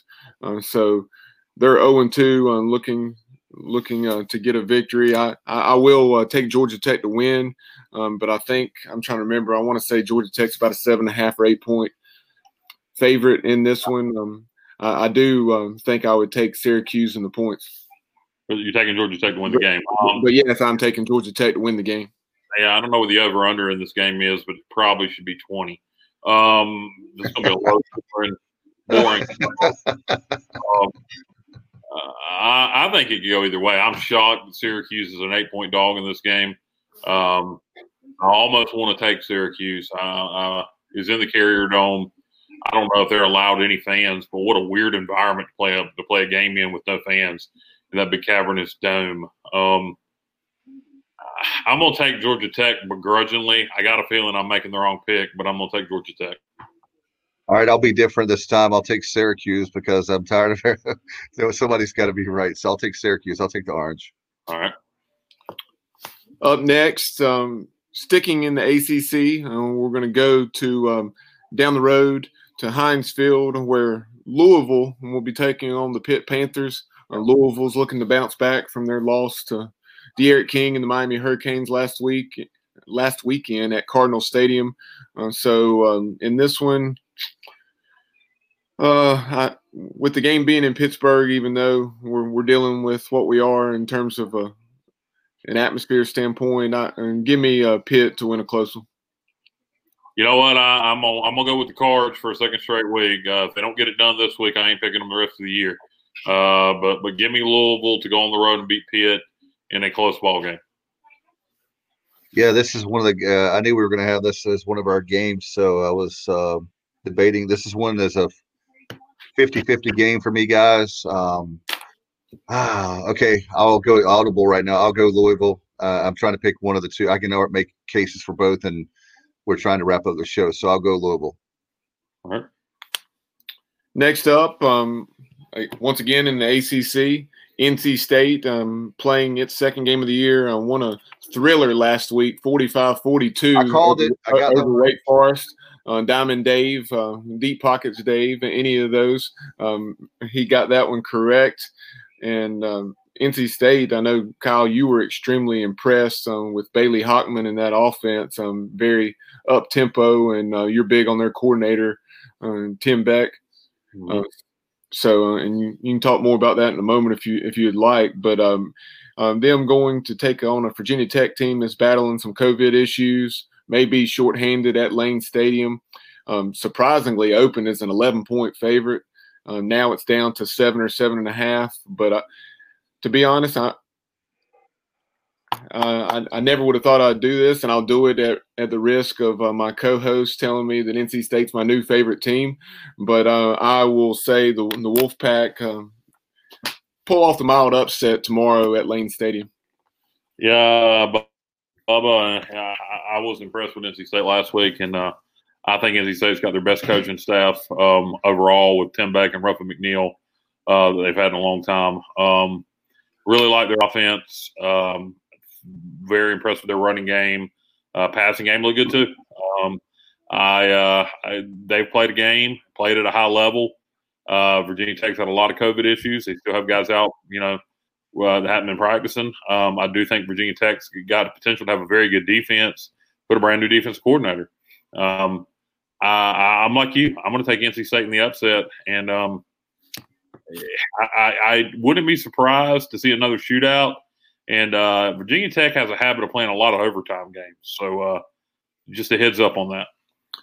Dave, very quickly before you make your pick, something else of note in this matchup, like Kyle and I talked about with the play-by-play voice of the Hokies this afternoon in an interview, which you can uh, watch by going on to uh, our Facebook page or our YouTube channel, like you are right now. Um, had that 15-minute conversation with Jon Laaser. and uh, one of the things that that we talked about with him was the new defensive coordinator for the Hokies has been Bud Foster forever, and you, you have that new coordinator taking over. Uh, so that's another another thing to take into consideration when um, you're um, playing through your head uh, what you think is going to take place tomorrow in Blacksburg.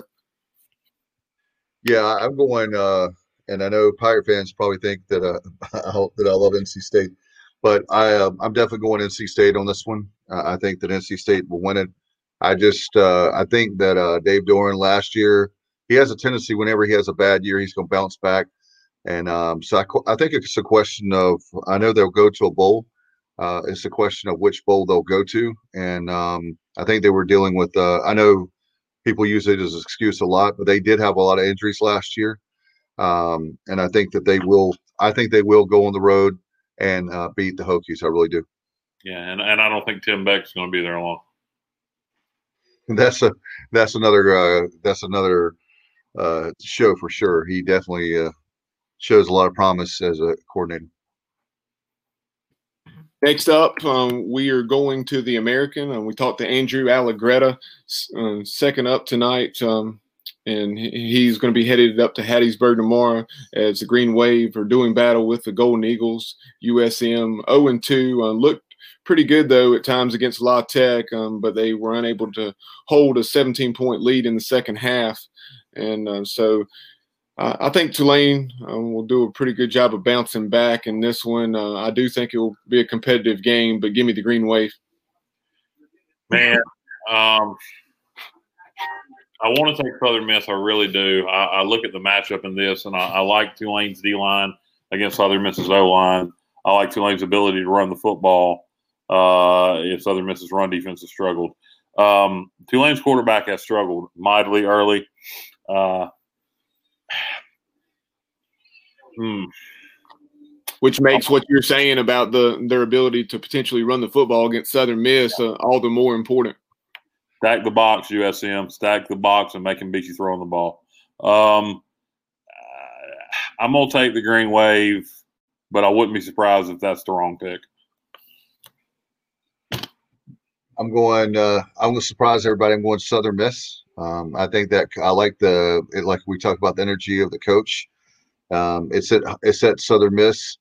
I I like what Willie Fritz has been doing at Tulane. I don't know. I just have one of those feelings that normally I would go with Tulane this week, guys. I just have a funny feeling about Southern Miss. I just find it hard that they'll be, even though I know they've done it before, winless season. I, I just find it hard to believe that they'll uh, lose another week. Yeah, like you're saying, Dave, uh, Coach Walden there at Southern Miss, uh, he's very entertaining to watch on the sidelines, and uh, will be interesting to see how the Golden Eagles fare throughout the remainder of the season and whether they can uh, or whether he can uh, have the interim tag removed.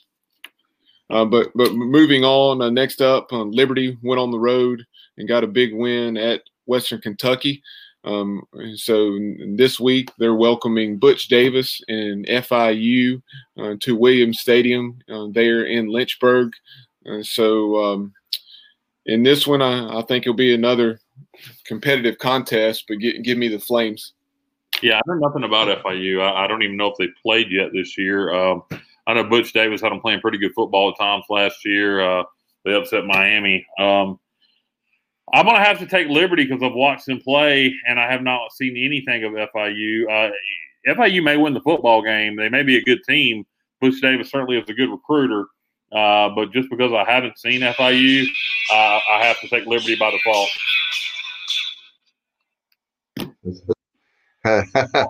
um, yeah, for me, for me, I'm going definitely. Uh, I'm. Yeah, I feel like a copycat with you, Kyle. Um, I'm just not. I don't like you said about Butch Davis. I like Liberty, and um, I'm gonna go with the Flames. Uh, I think that uh, people may think I'm crazy, but if uh, we hadn't gotten Mike Houston, I would have loved to have gotten um, Hugh Freeze. I think is a great coach, and I think he would be a heck of a recruiter and um, win a lot of games for East Carolina. Obviously, we don't have to worry about that. We have a great coach. We have, but uh, like Hugh Freeze, and um, I'll, I'll, go with the Flame. I don't think anybody's gonna think you're crazy. I think most people think Hugh Freeze is a great coach. Yeah, I know. I'm just saying with the off the field issues. Uh, I, I, don't. I mean, you know, but otherwise, uh, yeah, I mean, his recruiting is tremendous, and uh, I think that the you want to look at. I know they have a lot of private money. You want to look at Liberty. I mean, they're not. Uh, if you if uh, you look at basketball, different sports, they're putting. I mean, it's unbelievable. It's almost like like uh, on their own country how much money as far as infrastructure and everything, the facilities. And I know they have. I know it's a private school, and I get all that, but man, they've got a lot of money. Those evangelical Christians tend to be pretty good at taking people's money, Dave. so the pass the plate, right? Um, but uh, but anyway, they uh, Heel. I heard what you said. Heel, Dave. Heel. Yeah, Bubba, what do you think? I picked the Flames, um, but um, next up we have Iowa State. Um, the Cyclones two weeks ago were taken down in their only game up to this point, uh, 31-14 by Louisiana. And so uh, and tomorrow they're, they're taking on the TCU Horn Frogs. This game is in Fort Worth. Um, th- this will be TCU's first ball game as they had a game with SMU uh, postponed due to to uh, positive tests and contact tracing and uh, all the COVID nineteen imp- impact. Um, but give me I think Iowa State will probably will look more like Iowa State um, was expected to look offensively, but um, with it with it being in Fort Worth, even though it's their first game, um, give me the, give me the Horn Frogs. Give me. I think the Horn Frogs will maybe find a way to um, take down the Cyclones uh, and Brock Purdy. What's the line of that game, Bo? Just one moment. It's just uh, extremely close. It is Iowa State by two and a half. Um, man, I don't know. That one's tough. Uh, that's real tough. Um, was not impressed with Iowa State against Louisiana at all. Uh, they have some potential to be really good. Uh, TCU always a, a good physical football team under Gary Patterson. I'm gonna take Iowa State. I think. Um, I'll say they bounce back and win a close one against the Horn Frogs. Yeah, I, I think they played bad, but I agree, Cal uh, they're they're due and they're gonna they're gonna win uh, tomorrow. And the final game uh, that we're picking this week, um, we're back to the ACC, and uh, this is one um, that we threw in there late because um, I'm trying to remember what was it the uh, was it the Georgia State Charlotte game that we had in the contest or not contest, but in the in the pick'em, and uh, obviously that game was one of I guess six or seven games this week that was either canceled or postponed. Um, but the UVA Duke game, uh, Duke's traveling up to Charlottesville. Um, Duke has not looked particularly good. They they looked okay in the opener up at Notre Dame against a very talented uh, Notre Dame team, but last week um, we don't know yet uh, exactly how good Boston College is. First year coach, and they went into Durham and won twenty six to six. Uh, give me um, I, I, like what Bronco Mendenhall has going on in Charlottesville. Uh, give me the Cavs. Who's first game? Um, they're going to struggle early, but they'll get it going by the fourth quarter. Uh, give me Virginia in a close game, uh, just because they haven't played yet. Uh, otherwise, I think they beat Duke handily. But give me uh, give me the Cavs in a close game. Well, I I don't see Duke going 0 3. Um, I know it's on the road. Um, I, I like the Brice kid uh, from Clemson to transfer. Um, I I don't know why they didn't play good in against Boston College. Dave's favorite team. oh, I really feel like that they. Uh, I don't think Virginia is. Uh, they're a good team, but I don't think it's uh, playing Clemson. So I'm gonna go with the Blue Devils, and uh, I'm gonna go with them on close a close game in Charlottesville. All right. And if you guys would like to uh, carry on for a moment, I'm uh, trying to communicate with our uh, last guest, Andrew Spivey of Gator Country, um, seeing if he's going to be able to join us or not. Yeah, and uh, some interesting news as uh, Bubba's trying to connect us with our last guest.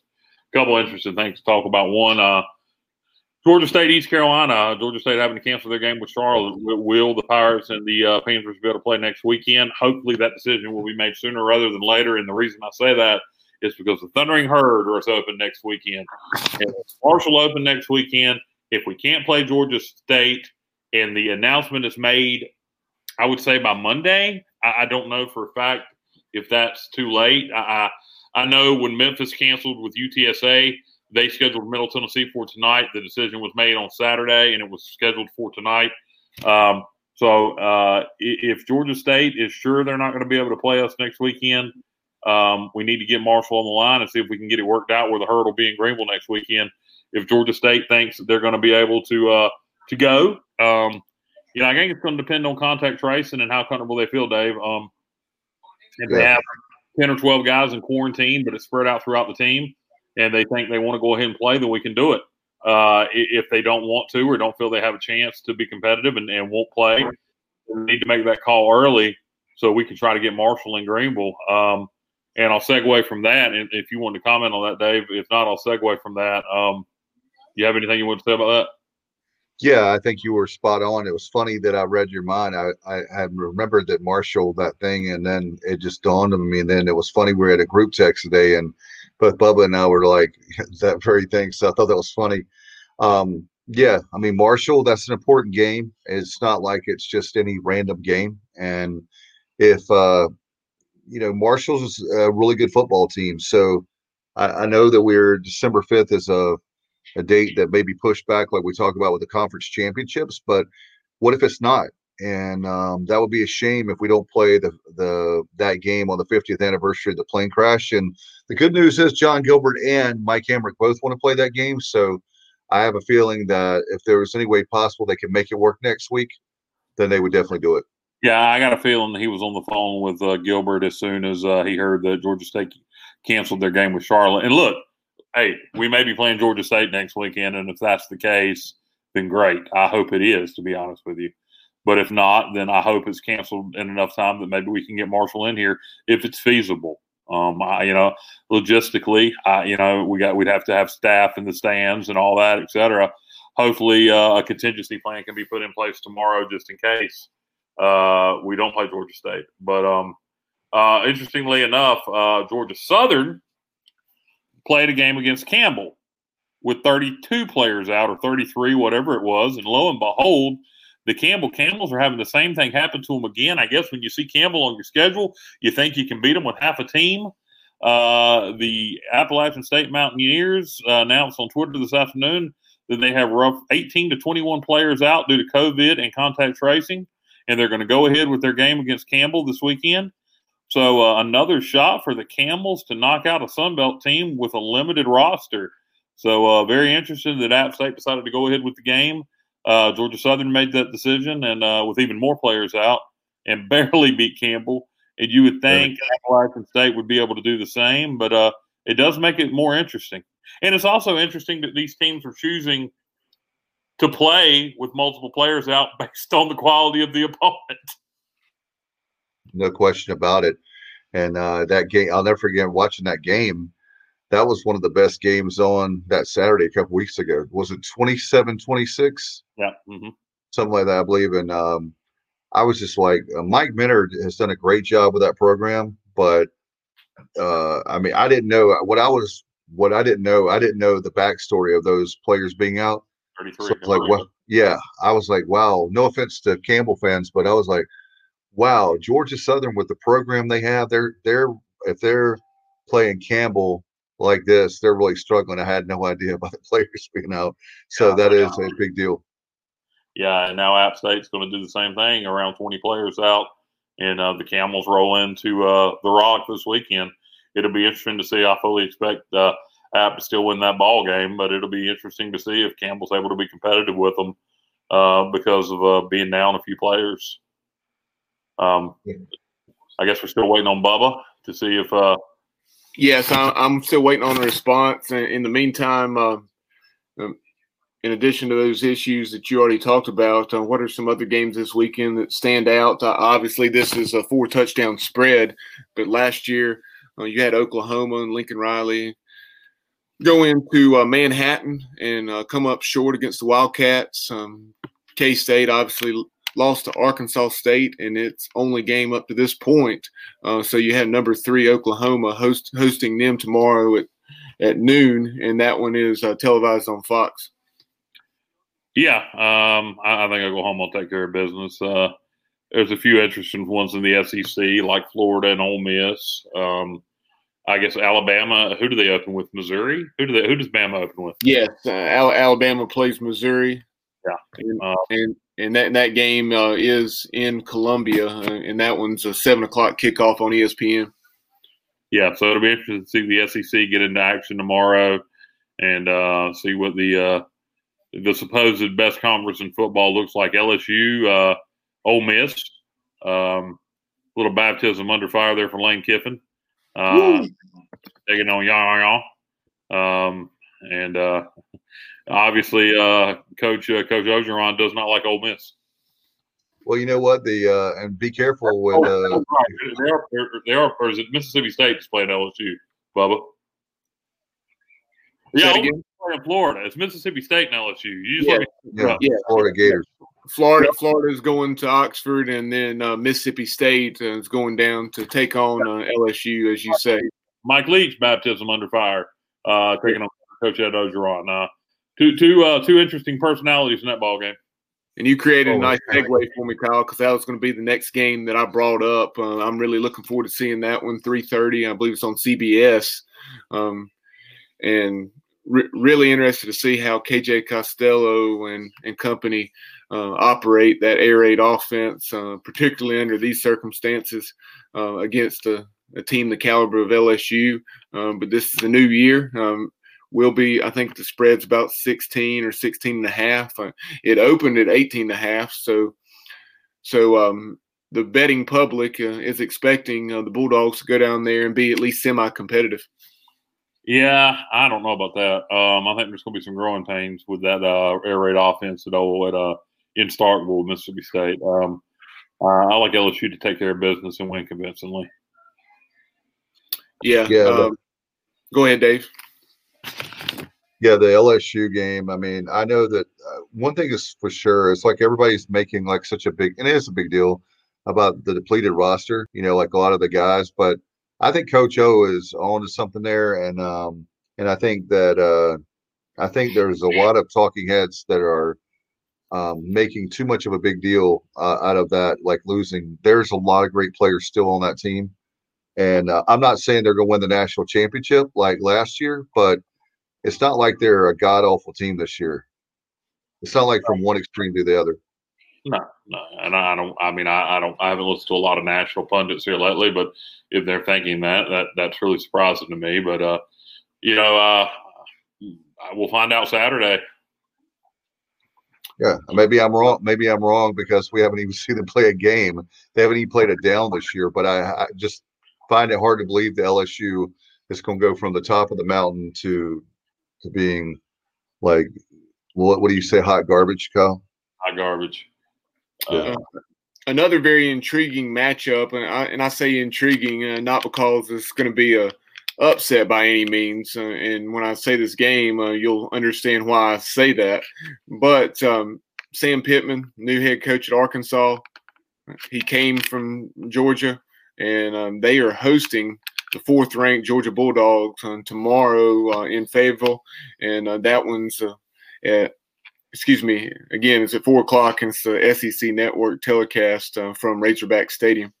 Yeah, uh, Georgia big, obviously, but uh, you got somebody off of uh, Coach Clowney's staff, so uh, that'll be interesting to see how that plays out at Arkansas. Arkansas seems to change uh, coaches about like I change underwear. Is that Say once a again, you, week? you said someone off of whose staff? Georgia's head coach. Uh, uh, Brownie. I was just I was just messing with you. Yeah, Kirby's Kirby Smart. No, Davey, it's not. It's not. It's not. It's not that kid that played in South Carolina. Jacob Yeah, Brownie. yeah. I, I missed you. I missed you, Davy and Clowney, getting the Georgia job. He's still last- playing. last- It was last- funny is somehow. last- What's funny, last- Kyle, Kyle, what's funny is somehow he's playing in the league still and coaching at Georgia at the same time. That's pretty. Why? Why? I'm just confused. Coach Smart and Yeah, what? Jessica, has he taken his drugs today? His meds? I, evidently, I had a stroke. Um, wow. That doesn't make any sense. oh my goodness. Uh, good times, man. You guys are you guys are definitely the best. And, and as I'm looking at uh, some of the other action tomorrow, uh, here's a score from tonight, and uh, Bubba Grant was chiming in with this earlier, um, but now it is halftime at the Alamo Dome as UTSA is looking to move to three and zero against 0 and 2 Middle Tennessee, and at halftime the Roadrunners lead 17 to 10. Meet, meet, baby, meet, meet. I have a I have breaking news right now. James says he's no longer your friend because you picked uh, Tulane. Ah, well, tell tell uh tell James that's all right. Shannon's still my friend. uh, he was asking who did Kyle pick Tulane versus USM uh, on Facebook. yeah, I took Tulane. Uh, so I, I did say that's probably going to end up being the wrong. Don't don't forget and and who picked who picked Southern Miss?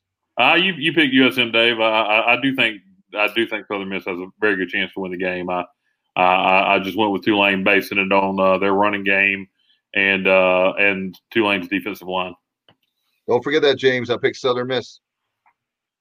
Uh, earlier, guys, we were talking to um, Dustin uh, with him being in Austin uh, about um, the Longhorns and Tom Herman and just what what we can expect out of them. Uh, obviously, they they played UTEP, um, which doesn't give us any indication of anything. but uh, tomorrow they are traveling to Lubbock. Uh, they are a 17 and a half point favorite uh, against the Red Raiders, and um, the over under in that one is 70. Yeah, it doesn't surprise me. Um, I expect a high scoring game. I, I like Texas to take care of business, uh, but uh, Texas Tech's always going to put up some points no matter who the head coach is.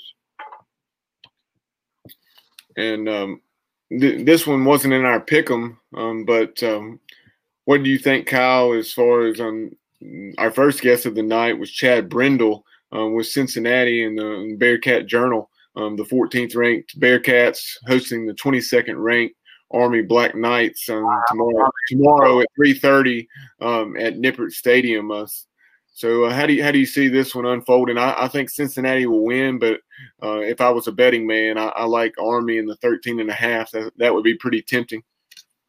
I actually like Cincinnati to cover. I think they're going to win by a couple touchdowns. Um, I, I, could be wrong on that, but I, I think Army's a good football team. I just think Cincinnati matches up real well with them.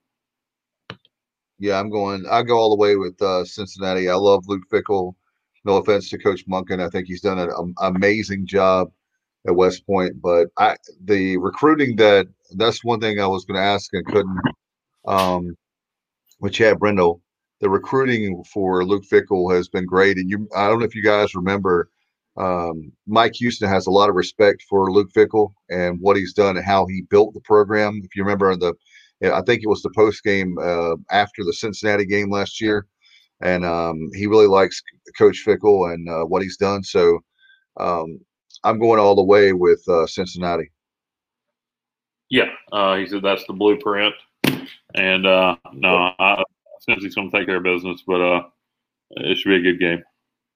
Guys, do we have our last guess? Or are we going to wrap this thing up? I, I was going to say.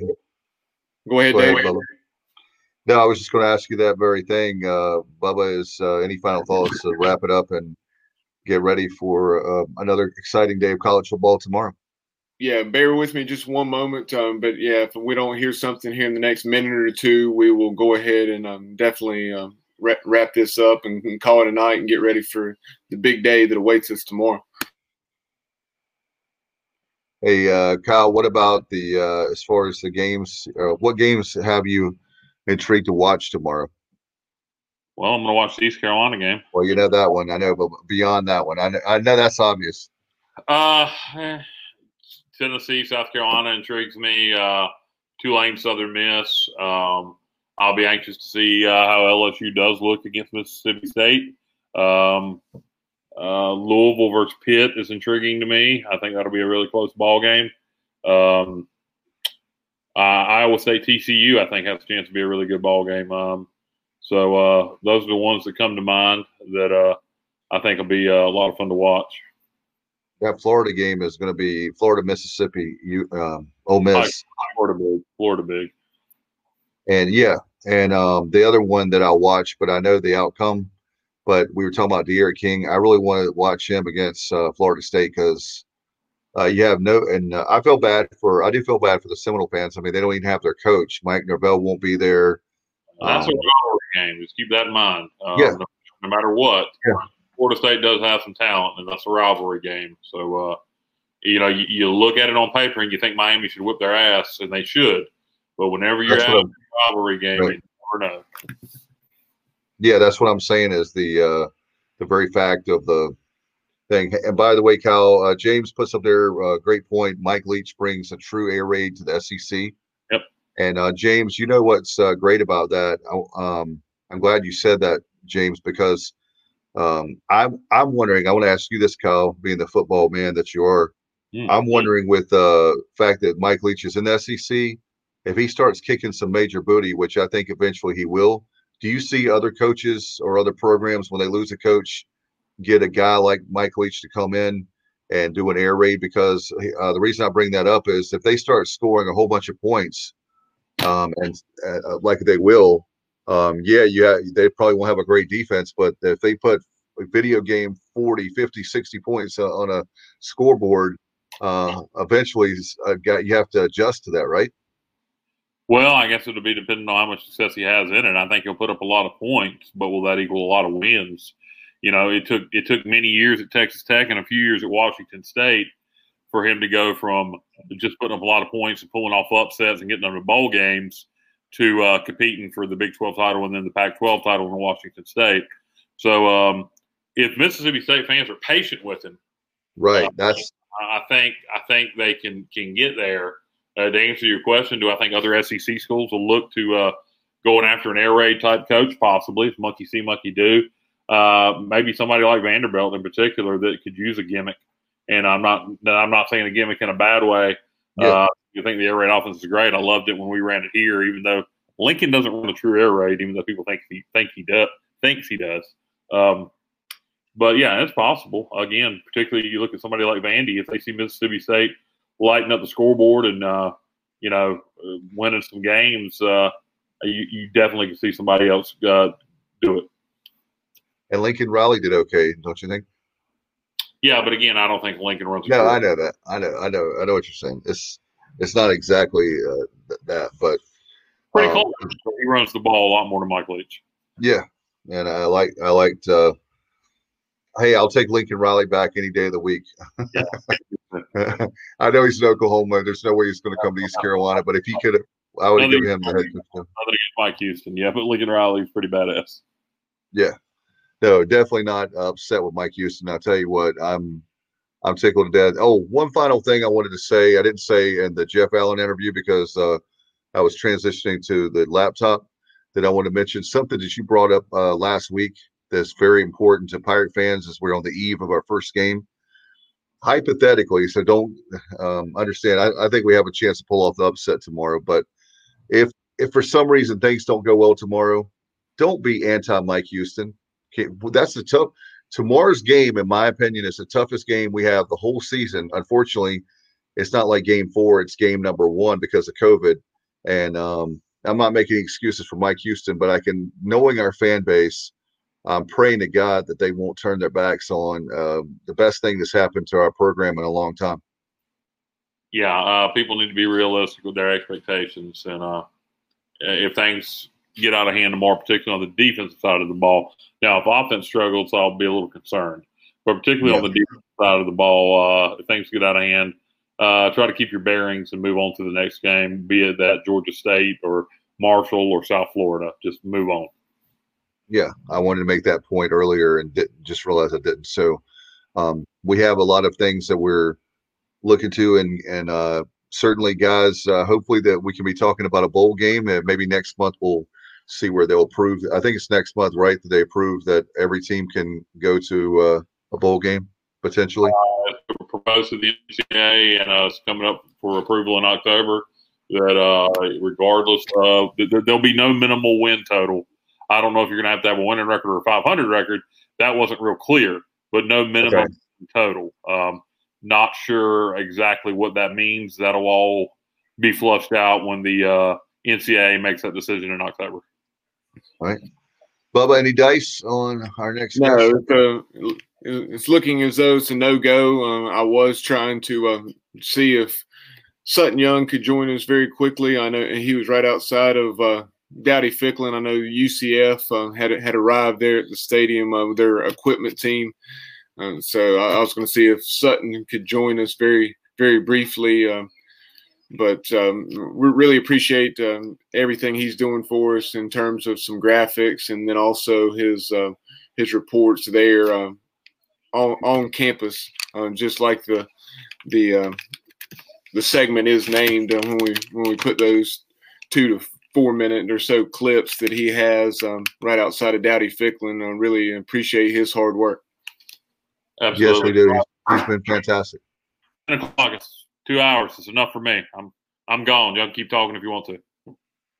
No, we're we're going to wrap it up. Thanks to all our guests uh, here on the Inside Slant, and obviously you can watch these shows archived on Facebook, on our YouTube channel, and obviously on our podcast uh, anywhere that you listen to your favorite podcast. Thank you so much for watching and listening to the Inside Slant right here on the Sports Objective. Good night, and as always, go Pirates.